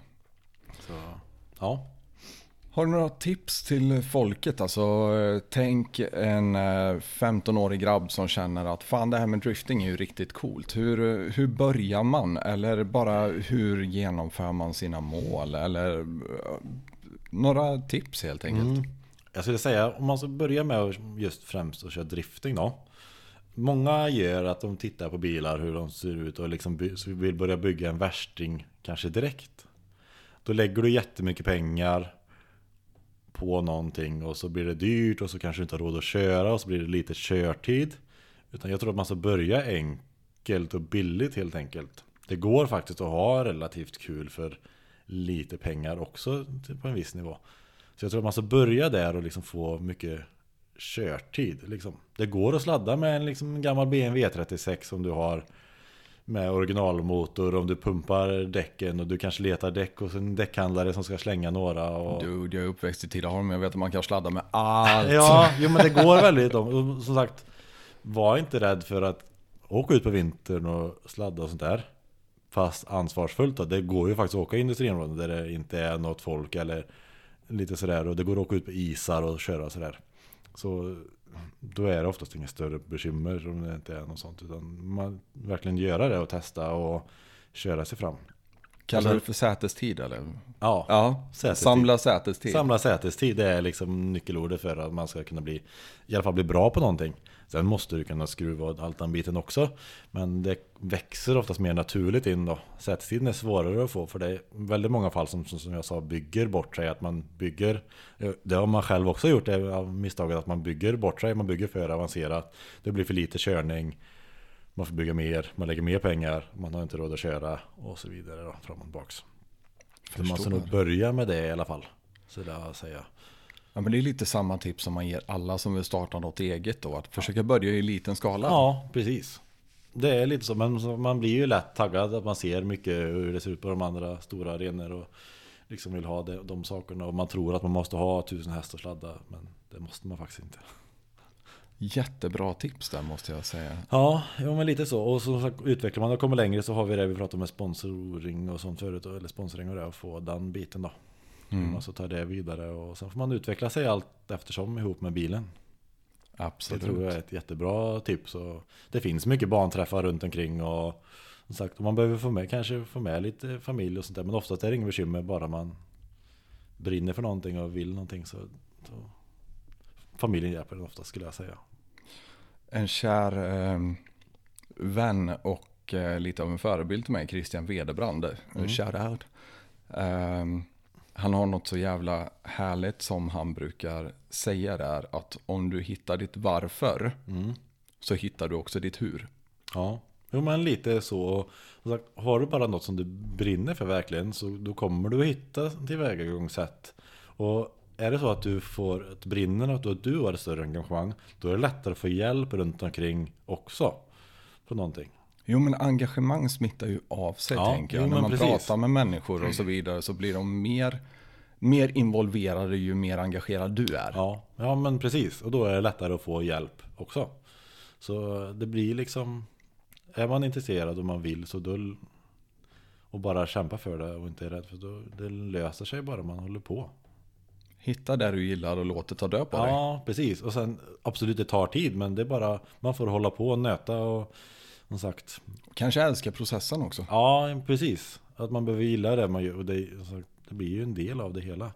Och är det så att man inte känner att man inte orkar, tycker, nej, då kanske du inte ska göra något annat. Hårt sagt, men, men det, det är lite så faktiskt. Ja, men jag håller med. Och jag måste säga, det, vi har snackat i nästan två och en halv timme nu och eh, vi skulle säkert kunna köra i två och en halv timme till.